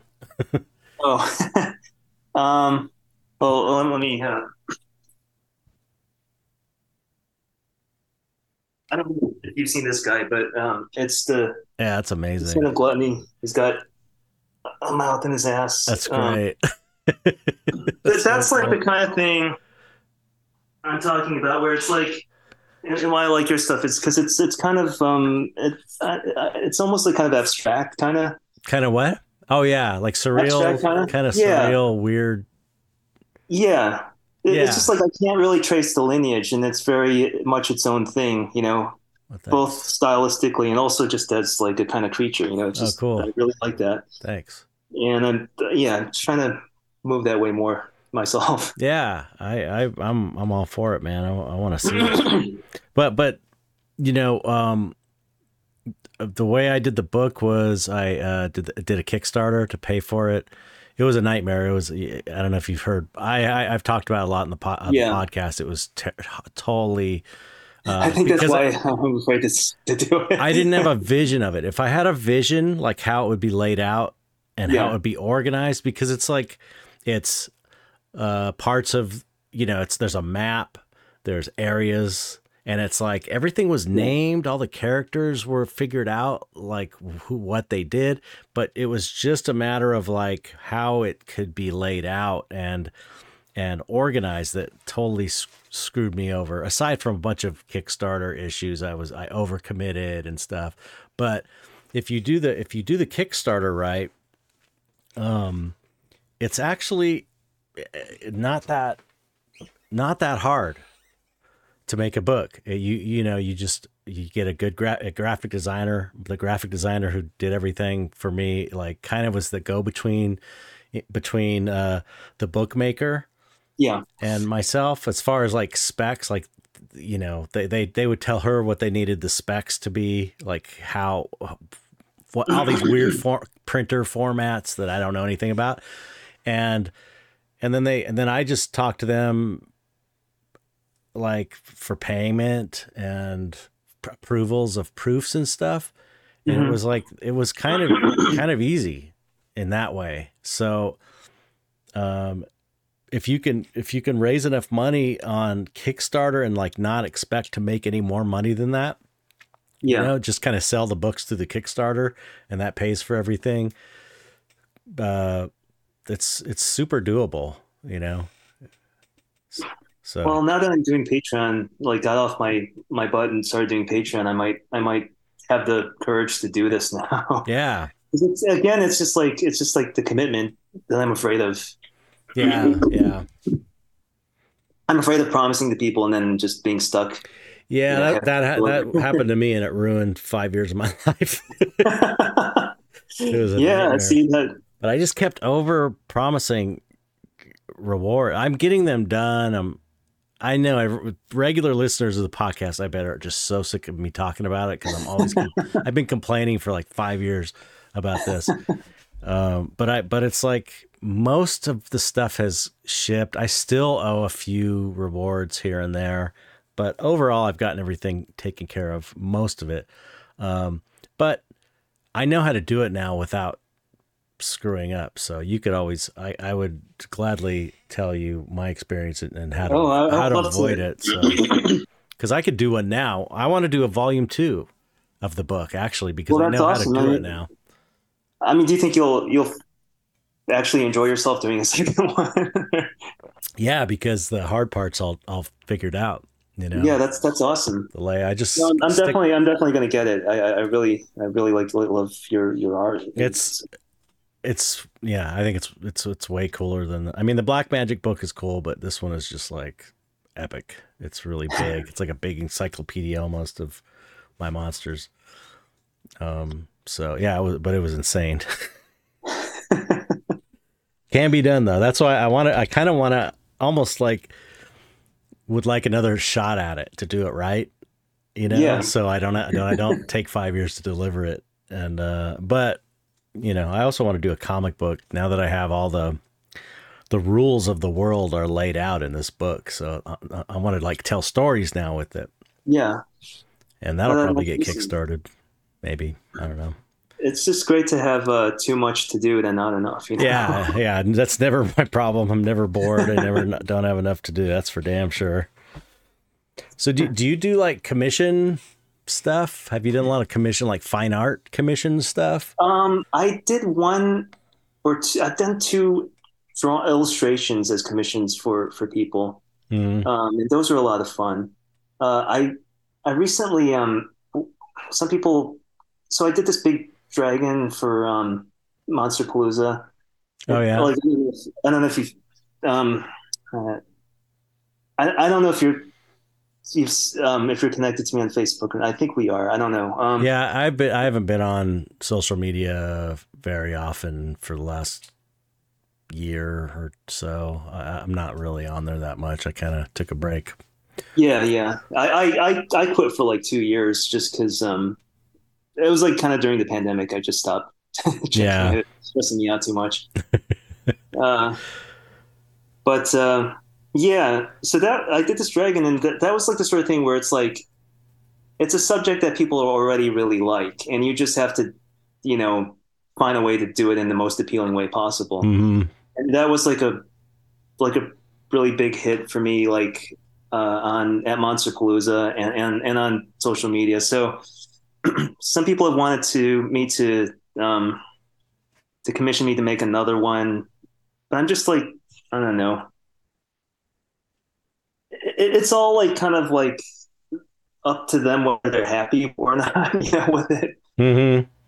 So, and I just, I, I just, I don't, I don't, I don't know. I just, I just worry that I'm like, I don't know stepping into a situation that it'll be hard to get out of if I yeah yeah you want to not yeah you want what every artist I think ultimately wants which is to not have to answer to anybody except yourself your own creative yeah. impulse but I also have to justify you know spending all this time making it too yeah know? yeah you know paying well, for stuff and so That's where Patreon comes in. And you know, there's art shows. Have you I mean, I know you've been Oh in, yeah, yeah. you've been in Conjoined Joined in the Hive Gallery. Yeah. the, oh okay, in the Hive too, right. Yeah. So um you haven't The problem is pursued that uh, it's like it's um, the whole like gallery fine art thing is is is, is it's like it it's hard to do and it and it's almost like for someone like you probably it's like an extra thing. Just like one Yeah. one piece of the puzzle maybe of all these things you're doing to make the thing work financially. Like I, I understand uh, why they need to take as much of a cut as they do. Yeah. I, I totally understand that because they're it's in their show for free, but they they got to make their money. I, I get that. yeah yeah But it's, a just like so if I even just the cost of the materials alone for sculptures, especially big ones, you know, it's like um I just I I, I feel like I'm losing money, you know. It's Yeah. just- I I remember like when I had lunch with you uh, at Zella's all those years ago. Like you, you said, that's why you just moved into painting. You know, because Yeah, it was um, uh, it wasn't feasible unless you're doing Yeah. like one-offs in epoxy clay or something, and not molding Yeah, yeah, things yeah. and casting. But then that's its own. It has its own problems too because it's harder or harder to work with and or I just like shoot a video of me like cutting up the, the silicone mold like afterwards. You know, yeah right Um, yeah yeah yeah yeah yeah yeah. yeah exactly. I, I, guess that's what you do. You know, um, Well, you do additions, you know. You do additions, and that's the thing. It's like if you're if you're doing a mold and casting, then you have to do at least a, a few of them, and that'll lower your price a little bit, and so you make your money across selling multiples that are signed and numbered, yeah, hand painted.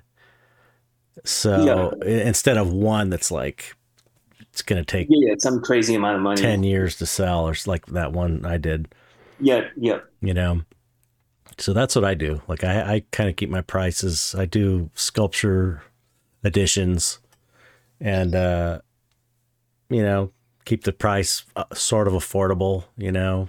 Yeah, It's always like when I think of the amount of money that would make it worth my while. It's like that's there's no way in hell I would pay that for anything. You know, even if I was a billionaire, you know. Yeah, Maybe well- if I was a billionaire, I would, but you know, but I'm not. So yeah, yeah.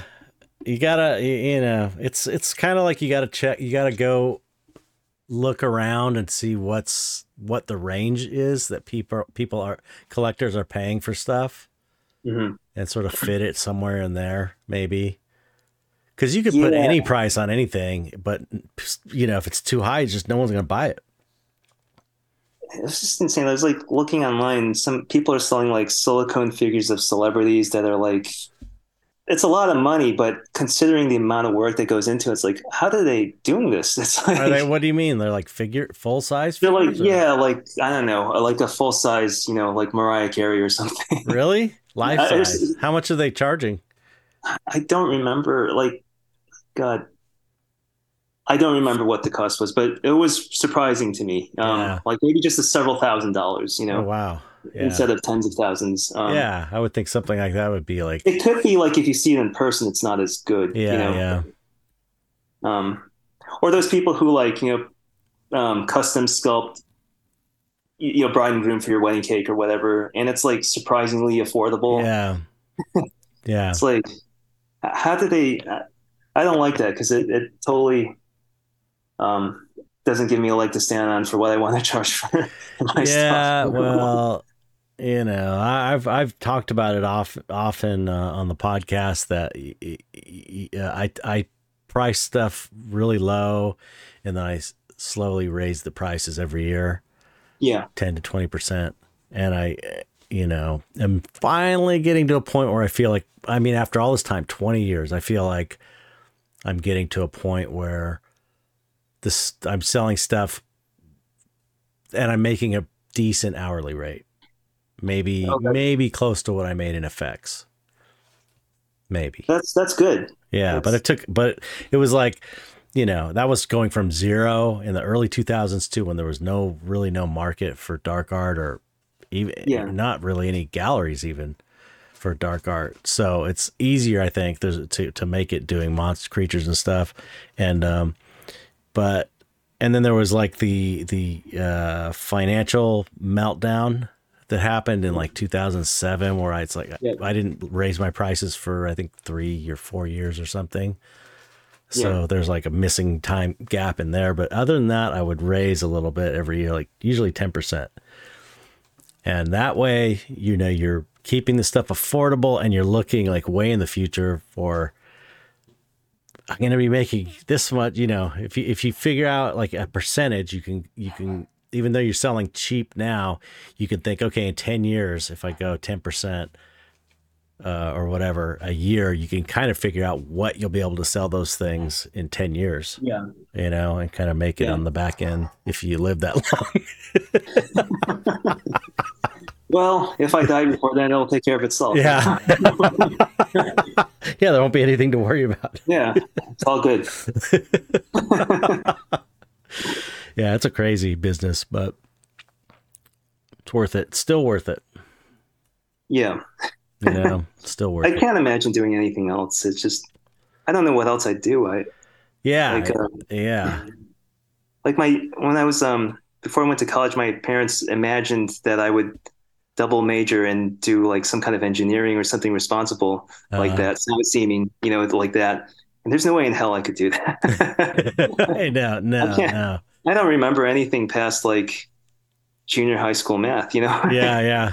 Same here. Same here. Yeah. Um, it's a different. We got we got different brains than most people, and the world is not oriented towards our kind of brains.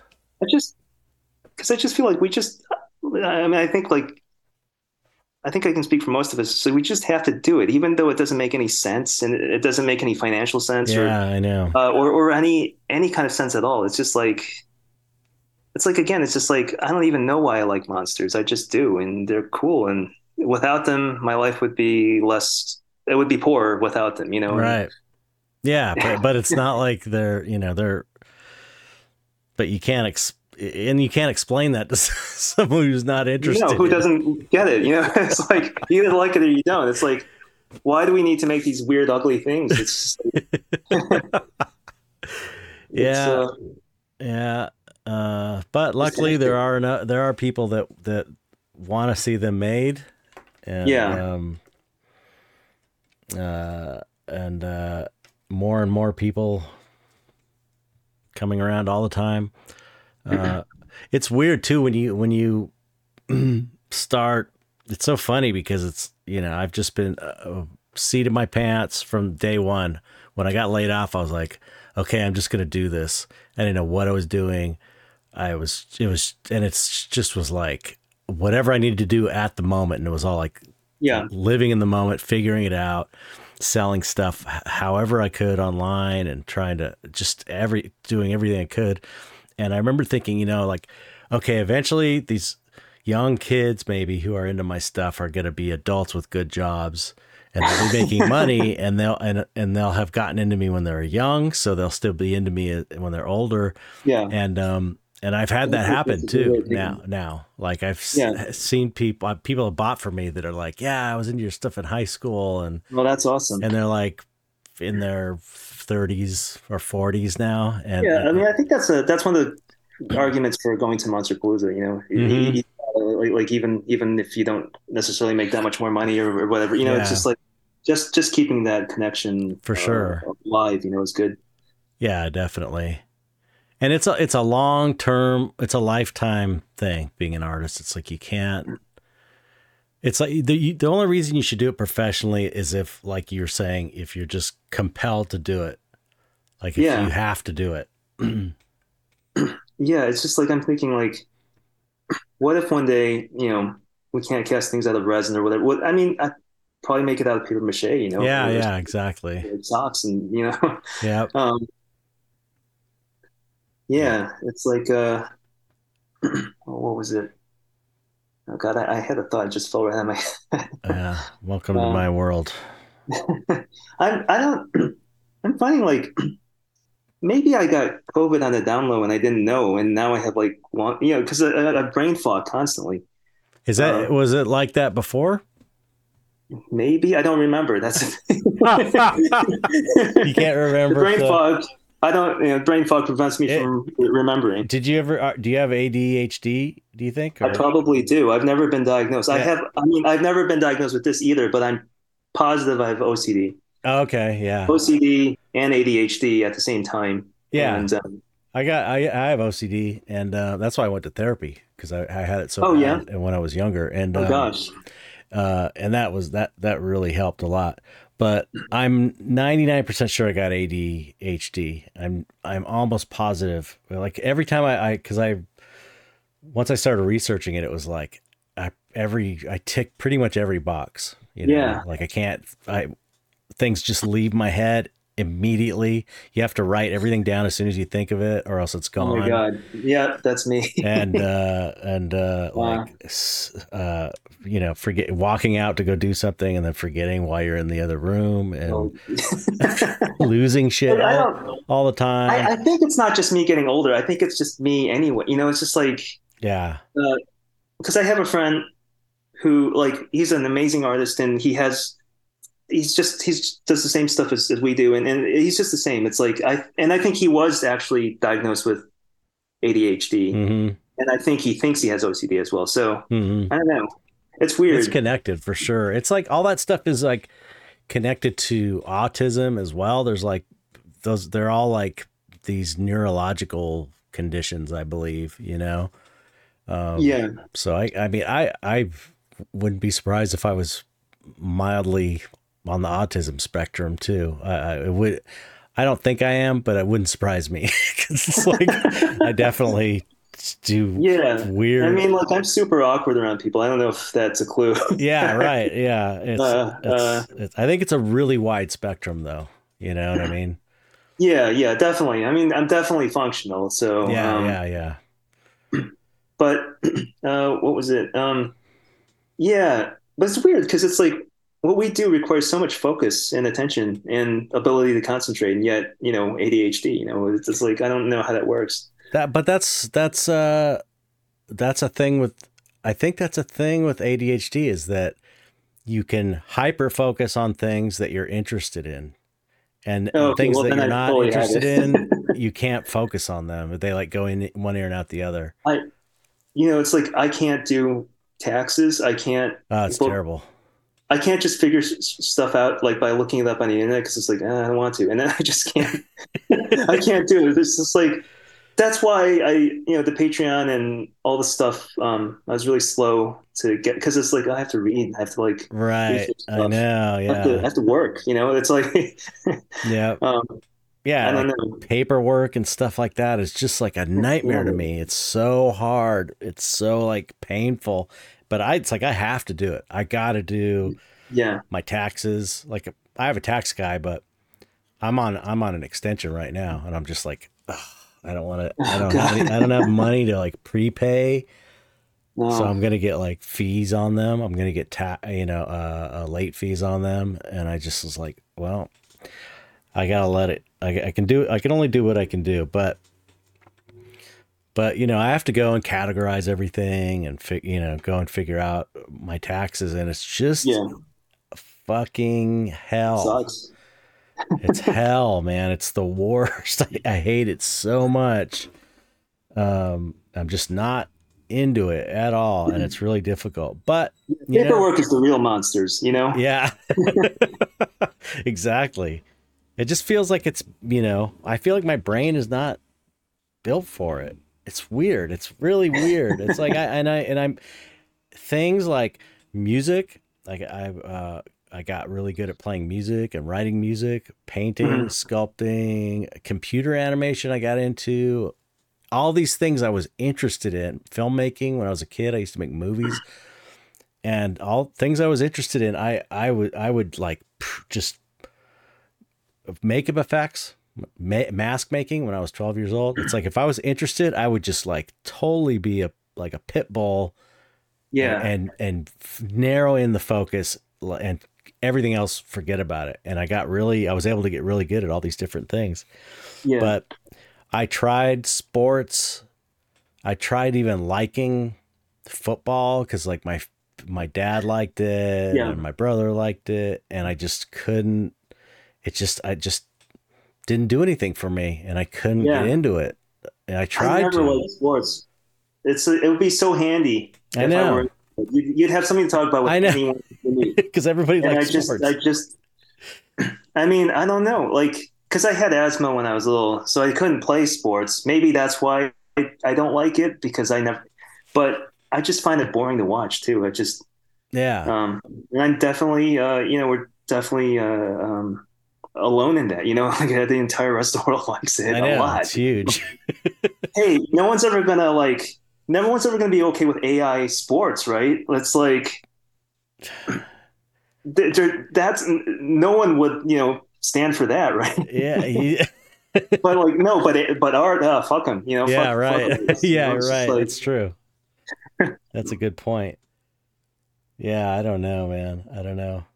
I'm still not that worried about AI, but uh, again, especially if I think I think you're on the right path, you know, because I hope so. it's just Um, it's so the weird thing to me. It's so ironic that fine art is probably the one area that AI can't touch Yeah, because fine art is about collecting and original, one of a kind, handmade pieces yeah, created by a specific artist. It's not yeah, yeah. decoration. It's like That's it's, what I'm thinking. Yeah, no, and, you're and right. AI can't do those things. Even like AI art is still digital and it's not physical. So it's like even if you had AI create you, connected to a robot that made paintings, and I have seen a robot that makes paintings, yeah, and it's still not the same thing unless you like because a big part of collecting is you're buying into sort of the artist's story and yeah, the yeah, artist, absolutely. you know? Yeah. Yeah, that that's kind of what I was thinking about Patreon is like I'm not it's not just the final image or even sculpture or whatever. It, it's also like just the um kind of like uh, a window into somebody's life, you know. That's kind Yeah. of uh you know, it, it's like you're you're living with it, you're you're like you know, you're with them when they're drinking coffee and you know making their thing and it, it's like that's what's cool about it. And Mhm. that's as much the product as like the actual um, Yeah, art, yeah. you know? Yeah. which which a robot can't give you, you know. So yeah, unless right. they train robots to like drink coffee and stuff. So uh, yeah, the way I looked at it is like because I'm a fan. I'm a fan of other artists. I think I think most artists are fans of other artists, and um, and I just was was when I started when I started thinking about doing Patreon, I was like, imagine um, if if Giger had a Patreon or Frank Frazetta or Beksinski, Yeah. and you got to see, oh man, I would be all over that. Oh, yeah. all over that in a heartbeat.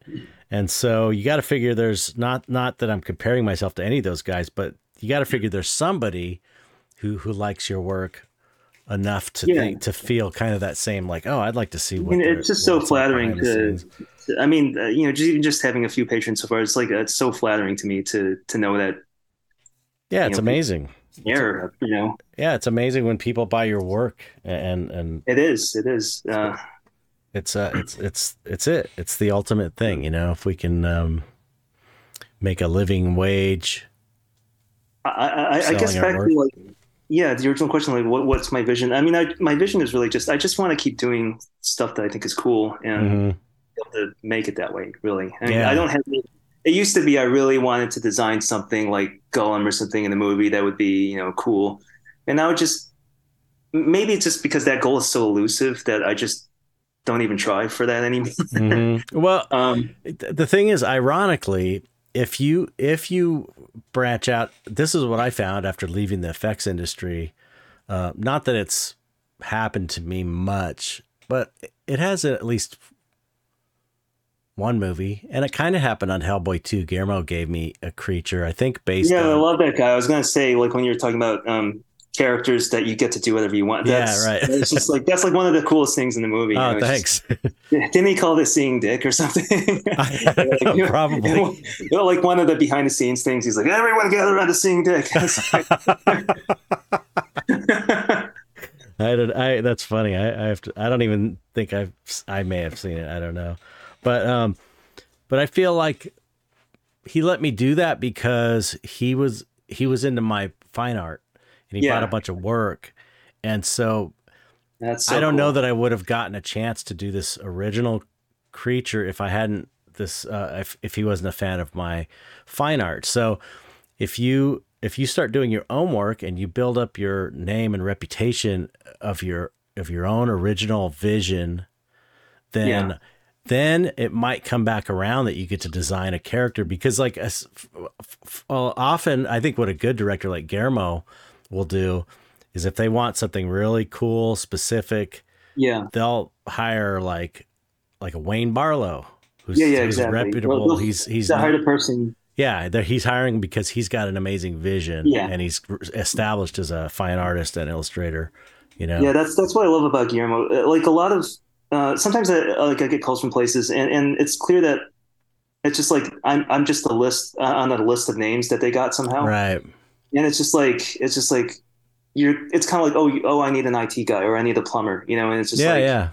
It's like, it could even not be creature stuff. Like they, it could be like environments which I don't know how to do at all, and and Mm-hmm. um, it's just oh con- concept artists. You know, it's just like that's why that yeah that kind of thing doesn't really work out with me. yeah, Like, it's got to be I don't know unless you want a, a plucked chicken man. You know, it's like um,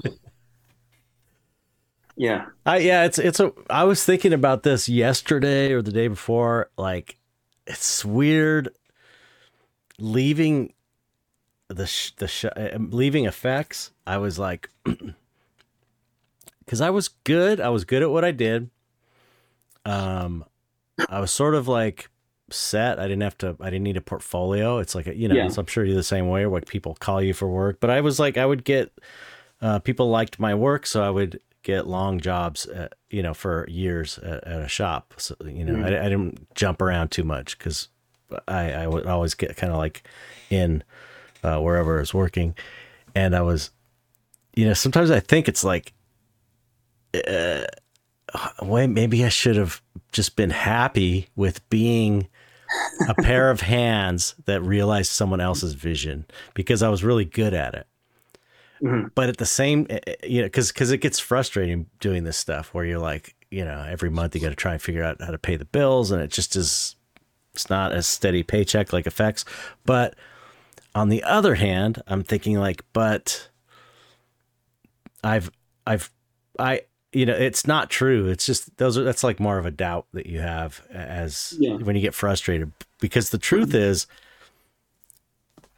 having stepped out of that comfortable place and gone out on my own i've grown as a person like probably as much as i had grown from being an 18 year old kid wanting to be in the movies and then getting in that at age 19 or whatever. That's that you know those first few years or just the experience of kind of becoming an adult in the film industry you know you grow you change as a person a lot and you grow and, and develop.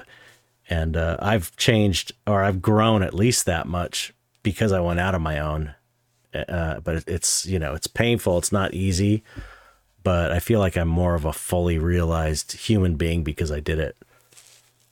I I mean you totally made the right choice. I'm glad you know we're that, that everyone's seeing like your personal stuff, you know, and, and not just stuff you're making for movies. you know. yeah i am too like uh, like uh just you know movies that just everyone forgets about and like as soon as they leave the theater you yeah know? yeah yeah and yeah and uh and now look at what paul did uh, paul komoda did on uh yeah the thing remake where they covered it all up with cgi it's oh, God, like they did this most amazing shit and then they just covered it up did in Yeah. digital. It's like ugh, yeah to it's make it look worse. Oh man. Yeah that's that's rough. Yeah no i mean yeah, that if you have no expectations then then effects is a good job. If you just enjoy the work and, yeah, and don't have any but that's just the thing, I don't, you know, like I don't just like to just be a pair of hand, like even just sculpting. I, I really wanted to make sure I was designing at least most of the time, you know, Right. because to me it's just like I I don't like just technical ex- exercises. You know, I, Yeah. I, I want to create something. I want to make something, even even if it's just adapting something a little bit. You know, like Mhm. someone else's design, but you get to kind of interpret it your own way, Yeah. which is what Guillermo let me do when I worked on on his stuff. You know, it's, like when it was someone else's design, I, I was allowed to you know uh, bring bring something else into it, and and those are always the, the most fun things to do. Yeah. outside of your own designs. You know.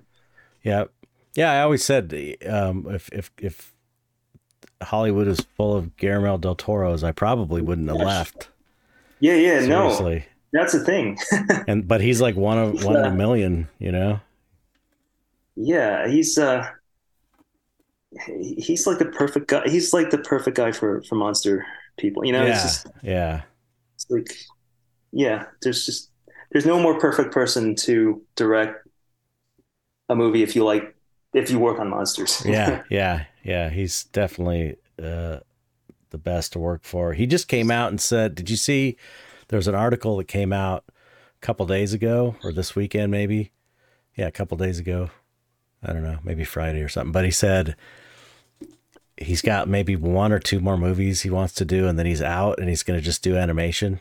He's going to only, Oh, yeah, interesting. because but because he's like complaining about how ridiculously hard it is to get movies made and how Huh. how shitty the whole business is. He said it's like he, didn't know that. he said it's like eating a shit sandwich. Yeah, I was listening to a, pod, a bunch of podcasts with them recently, and it's, I guess like there was like a five year gap between one of uh, like Devil's Backbone or something, and then like another four year gap after that. I don't remember which movie, but there was like a- a long gap before and an equally long gap after one of his movies, and that's just Yeah. like a whole And he's like what two time Academy Award winner now, yeah. and he's he was saying he still can't get stuff made. He said I think he said his last five these five projects he was trying to get he couldn't get made. And it's like if if you have two Academy Awards and you can't get shit made, then I totally get it. It's like fuck you guys. I'm gonna uh, yeah. work in a medium where I can do what I want. And I guess that's I mean, animation. Apparently, I'm glad it's a cool medium that he's going to do. You know, yeah, yeah, yeah. um, that's the thing. Like, I'm so glad stop motion is still around. You know, I It's, uh, know, I know. I mean, by all rights, it shouldn't be, right? Because it's like if the whole idea is like for the photoreal, you know, just totally fools your eye. It's like those CG Planet of the Apes movies. It's like how can you be more real than that? It's Right. like, but people still love stop motion. You know, it's just. Yeah, well, it's Uh, like- yeah. I'm- oh, go ahead. Oh no, no. Uh, I was just gonna say it's like that with oil painting. Yeah, It's like oil painting is totally not. There's no point to it because you know they say that you know painting died when photography came around. It's like okay, whatever, maybe that's true, but it's still I'm still able to make a living making oil paintings. It's like this Yeah. archaic thing. There's still people that do it. yeah. I mean, it'll be interesting because I can definitely see the way AI is like destroyed um, the possibility of. It's, it's like ninety nine percent of stuff is is is like not so great, right? And AI can totally do a lot of that stuff, you know. And the problem is, you kind of need this wider industry for those like little gems to be able to even exist, you know. Yeah, right. Um, and that's what I'm worried about. But yeah, definitely like when it comes to the really great stuff, I, I don't think AI can do it, you know. But um, yeah, Well, maybe there, there, you know, there, there may be a day where you'll be able to make a movie by describing it to AI. Oh, they're already talking about that. I, I've seen some samples. It's like it's kind of amazing. Like they're they're doing some stuff where they're there's some video going around, and I'm not. I don't know if it's real, but I think it's real. Where they're like a guy's walking through a bunch of rooms, like with his camera, his Mhm. phone, and he's just walking, and he keeps changing to different characters, AI, and uh and the background changes, and it's like there's it's not perfect, but it looks kind of pretty amazing, really. So uh, okay. it's bad on one hand. I mean, it's fascinating, but it's also like terrifying. You know, it's yeah, like, yeah. But on the other hand, you could, if in theory, you could make a movie just you Yeah. coming up with the idea and it's all and then it becomes all about the idea being really cool you know Yeah.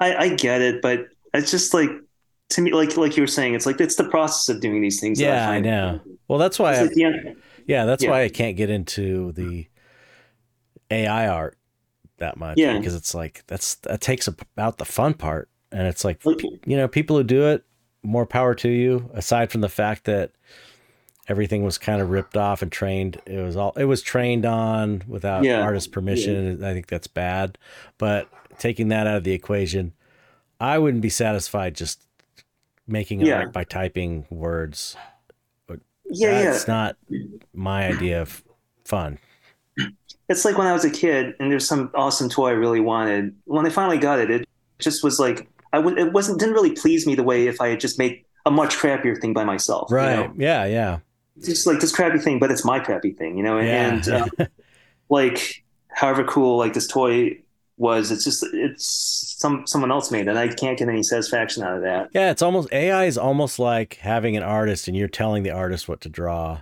Yeah, and it's like that's i could see that would be practical if you were art directing someone and they're making something for you and you can't do everything but as an artist yeah, you want to make the thing yeah. You want to make you, want to do it. You know, it's that's like the fun part that's the whole reason it's not for the final image it's for the making of it the process I never realized how how true that is to me until like this recent Monsterpalooza, where I just sold a bunch of stuff I had, like just to make space in my house. You know, it's just Uh-huh. like this is like I was totally okay with just getting rid of it. You know, because it's like I've done it. You know, it's Yeah, that was the fun part yeah exactly that's how I feel. It's like it's the process. It's all about the process. And once I'm done, I just want to I want to do something else. It's not like I sit and stare at it.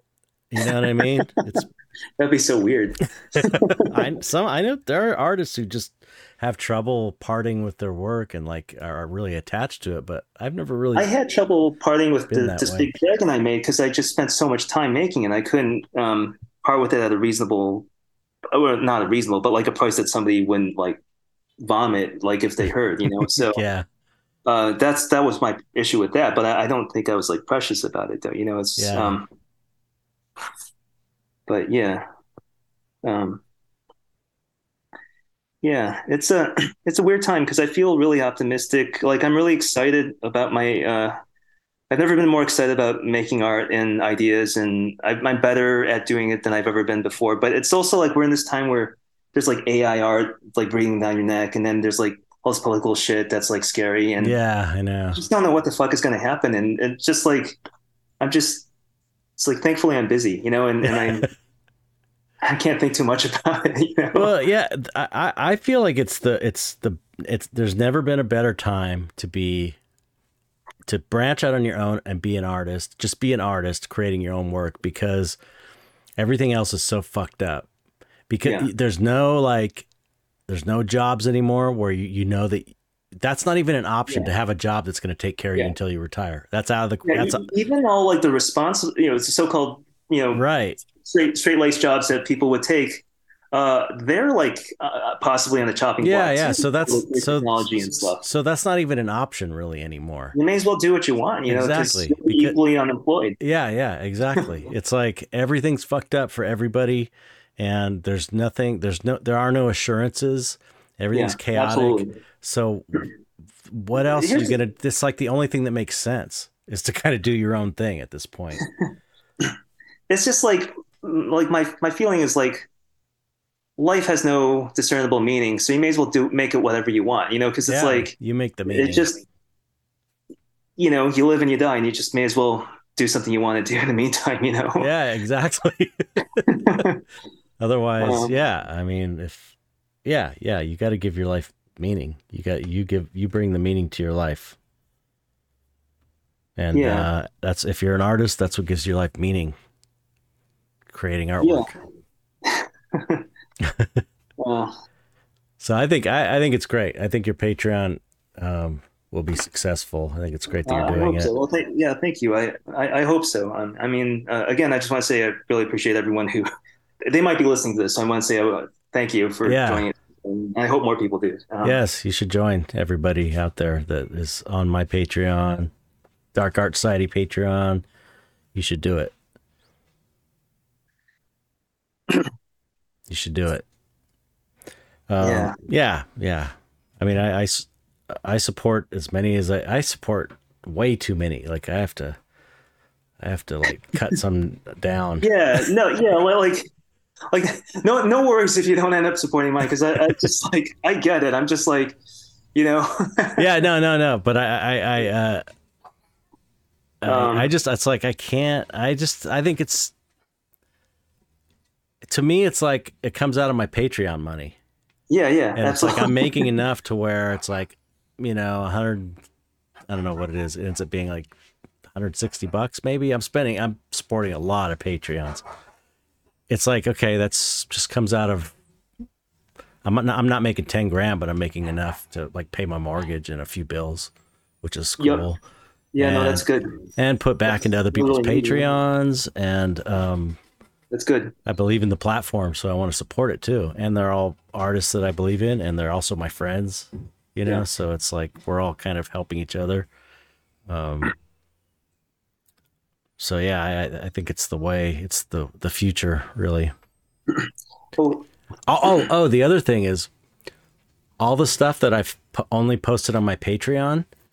Mhm. I wa- I looked it up in uh, the AI. You can do the AI lookup. I, I think I remember you posting something about this. Yeah. it's like it's a, it's a paywall, right? And it kind of protects you. Yeah, yeah. So none none of the stuff that was just on my Patreon is is showing up in the AI models, which is pretty cool. The problem for me is I still have to um, put stuff up on Facebook and stuff because otherwise people won't know about about me. Yeah, it's yeah, like- yeah. I do too. I do too. It's Yeah. it's part of it. But you know, I've I show everything I'm working on on Patreon, and I don't have to show everything. Usually, what I show on my social media now, because I'm trying to get people to the Patreon, is like I just show finished Yeah, me, me that's what I'm doing too. stand out. showing- finished standout pieces. But there's all kinds of other stuff that are like studies that yeah, that I don't necessarily show outside of Patreon or Yeah, totally. time lapses or whatever. So, so that's kind of an added bonus, though. It's just even though it doesn't really matter, I don't think in the grand scheme of things, it's still kind of cool that you didn't you didn't train AI to take work away from you. uh, it'll find a way, you know. Yeah. That's the thing. It's like people can just take your art and make models based on your art. Like I've seen one of mine on, on and they sell the the the AI models that you can download. But but they look like shit. The ones that the one for mine will look terrible. It looked terrible. The samples they had. I, I gotta say, with AI art, like they seem to do certain styles very well, like the like the NCY kind of stuff, and and the uh, like uh, uh what's this, like John Singer Sargent type, you know, like oil painting type Mhm. stuff, Like, kind of photorealistic Yeah, and stuff. so, they do yeah, do real well. But like, imagine I don't know, can it do like a um a more graphic? Like, imagine like someone like um I don't know, like Arthur Rackham or like uh, Gerald Scarfe or someone someone like that. Like, yeah. I'm not. I haven't. i haven't seen any like that. But I mean, I I've seen a lot of really amazing stuff. Um. It's like shockingly. It's like I can't help but be impressed, but it is like Yeah. very disturbing. You know. Um, Have you seen Dougie Pledger? Dougie. Yeah, I've seen that stuff. like, unbelievable. And then Yeah, Tim, no, Tim Malloy is doing uh, amazing stuff too.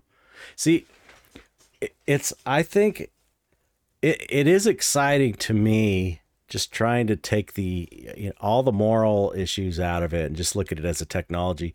It is exciting to me the idea that you could use it as a tool as a, as a tool like Photoshop or Yeah. anything other other uh, any any other tool that you'd use and like you know what's the end product, right? Like where you're kind of it would be handy for me to be like oh I need a cool f- flying bat for the background and so Oh. instead of like trying to find a picture online that really isn't mine anyway you know it's not people steal pictures for paintings on the internet all the time uh, I could just go okay and kind of make it in uh, Midjourney or whatever and then use it for one of my paintings or some reference of something or a background or a landscape that is not like, like- that important to the painting but I need it yeah.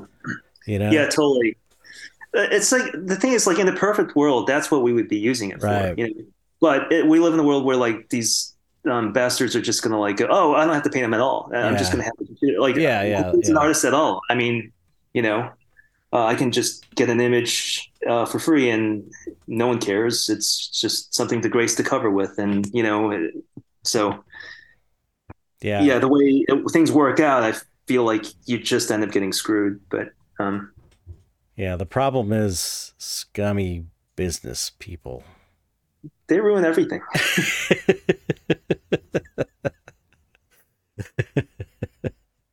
yes. Yes. Well, Yeah. Um, I, I gotta ask. I mean, I, I know we're going kind of long, but I, I just want to ask one question. Um, you know how like everything feels like it's uh, like you were saying before, like uh, nothing's guaranteed anymore, and, or you feel like like when I was growing up, I felt like okay, well, when I grow up, I mean, if I do well, I'll be like my parents and at least have a house. and, Yeah, right. You know, uh, we'll have a certain degree of like safety Security. and you know security. Yeah, exactly. Like um, guaranteed more or less. Just play your cards right to be all right. right. And now it's like okay, AI is taking over a lot of people's jobs. The future's uncertain. There's also like we're sliding into you know Fascism. you know, yeah, fascism, yeah, and it, it's all. There's no guarantee that like the things we took for granted are. Was that always? Is this new? Like, is this?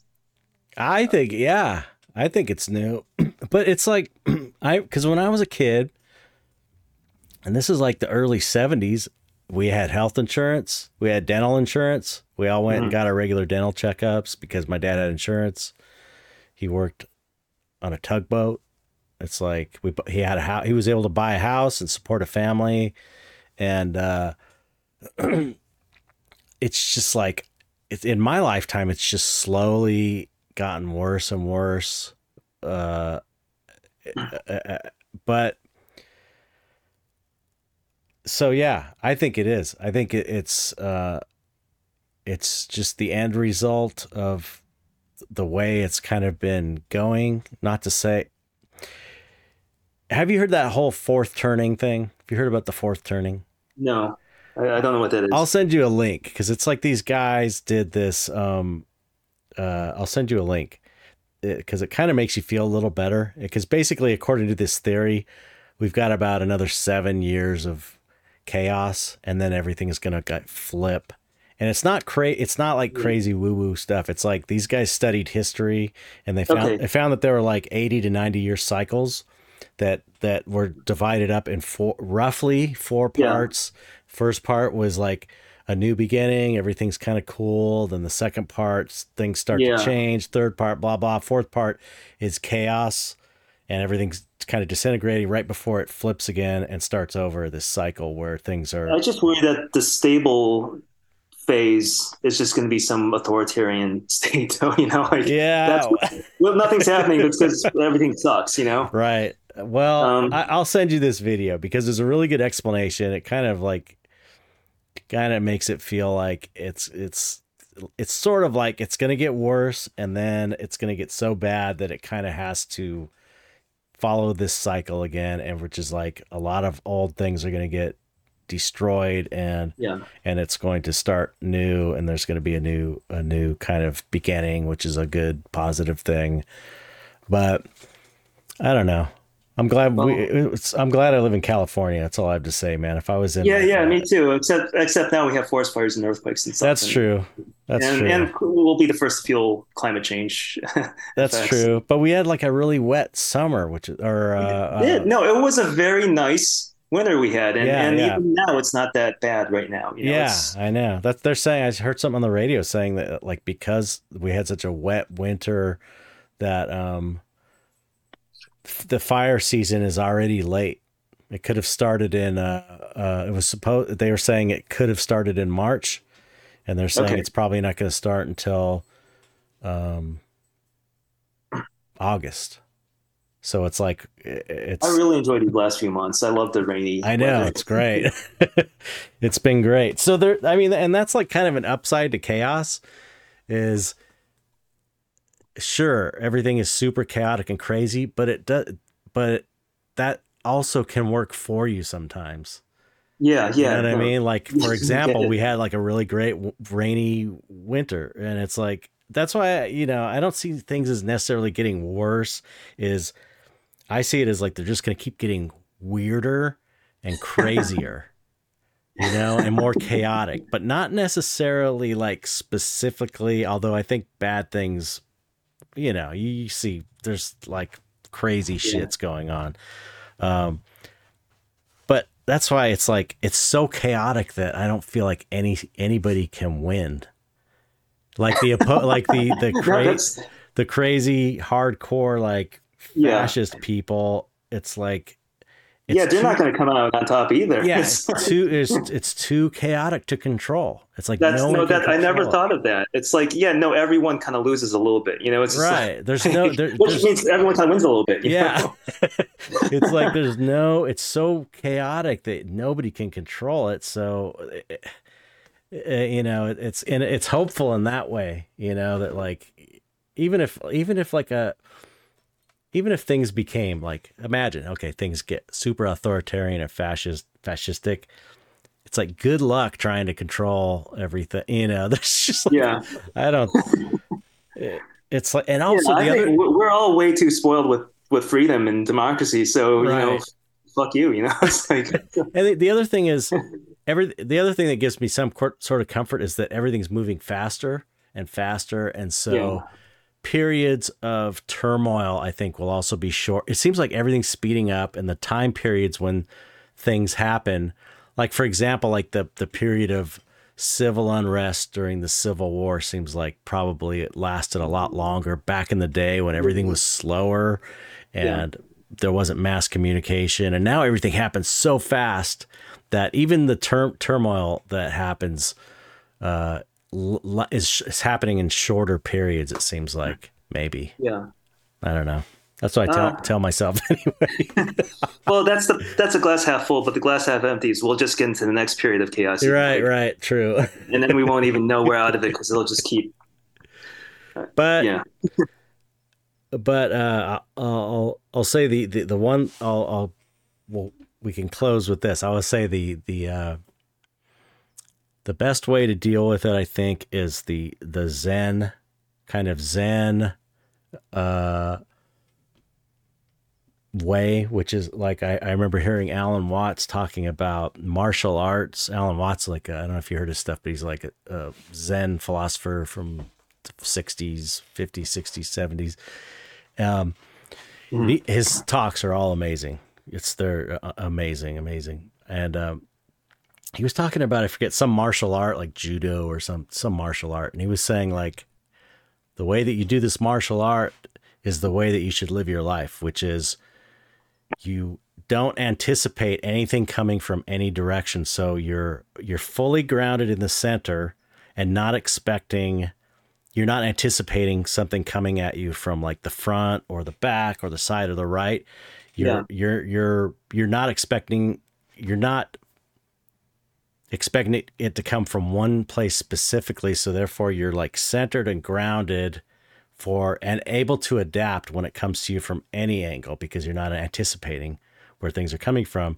And that's kind of the way you should live your life is like not anticipating anything specific and Yeah. flowing with it. Whatever it comes up, you just kind of surf it, Yep. I think that's right. you know? and it's like all you can do anyway. It's like you could fight against it, but you're not going to win that fight. it's like you can't Yeah. No, that's true. this huge thing. So you might as well try and like surf it. Yeah. Yeah. Yeah. You know? Go go with it rather than against it. Yeah. or at least I- yeah just like kind of adapt in, in a way that you that in a way that makes sense to you adapt It- the trick is finding a way that makes sense for you. You know, Yeah. like, like again, sorry, but with AIR, it's like I've got to find some way to live with it. You know, yeah yeah because it's, It's here like- yeah you can't stop it it's not right? going away. You know, it's like it's just going to be like CG hair. It's just going to get better and better. yeah right now you can like comb it and make hairstyles with it i remember when it was like boing yeah so well that was a great conversation Uh, that was uh, Ah, thanks again for for coming Thank on you. And then what? Tell people your um uh your address again. It's it was uh Okay. Uh, Patreon. so let me let me give you my Instagram and Facebook and all that. Uh, Yeah, so my I'll put that on the I'll put it in the body of the of the text as well. oh sure great. But tell Um, me.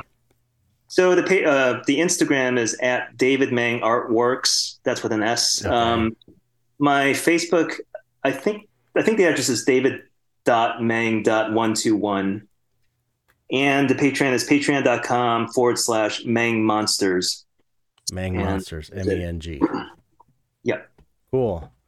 Well, yeah, everybody go and join David's Patreon. Here's the thing about Patreons too. Aside from the fact that you can do one week for free now to check it out, you can also join for a month or two and then leave it if you if you if you can't afford it and then come back Yeah, when you can afford it. That's what's cool about Patreon is you don't have to be like you know stuck. You can jump around on different ones Yeah. or you can it's easy to just no, totally. Pause it's like- it or just and to start it again. Yeah, it's like it's it's like weird times, so I totally get it. You know, Yeah, it's yeah. like we all get it. yeah So Totally. Yeah, we're artists. We get it better than anybody, really. Because we're always having to struggle. we're we're we're pure chaos. so Yes. get- All right. Well, don't hang up. Um, Okay. Stay on the line and then uh, just say goodbye to everybody. We'll say goodbye to the audience. Bye, everyone. Thanks for listening. Um, it's great, great talking to you, Chet. See you, everybody.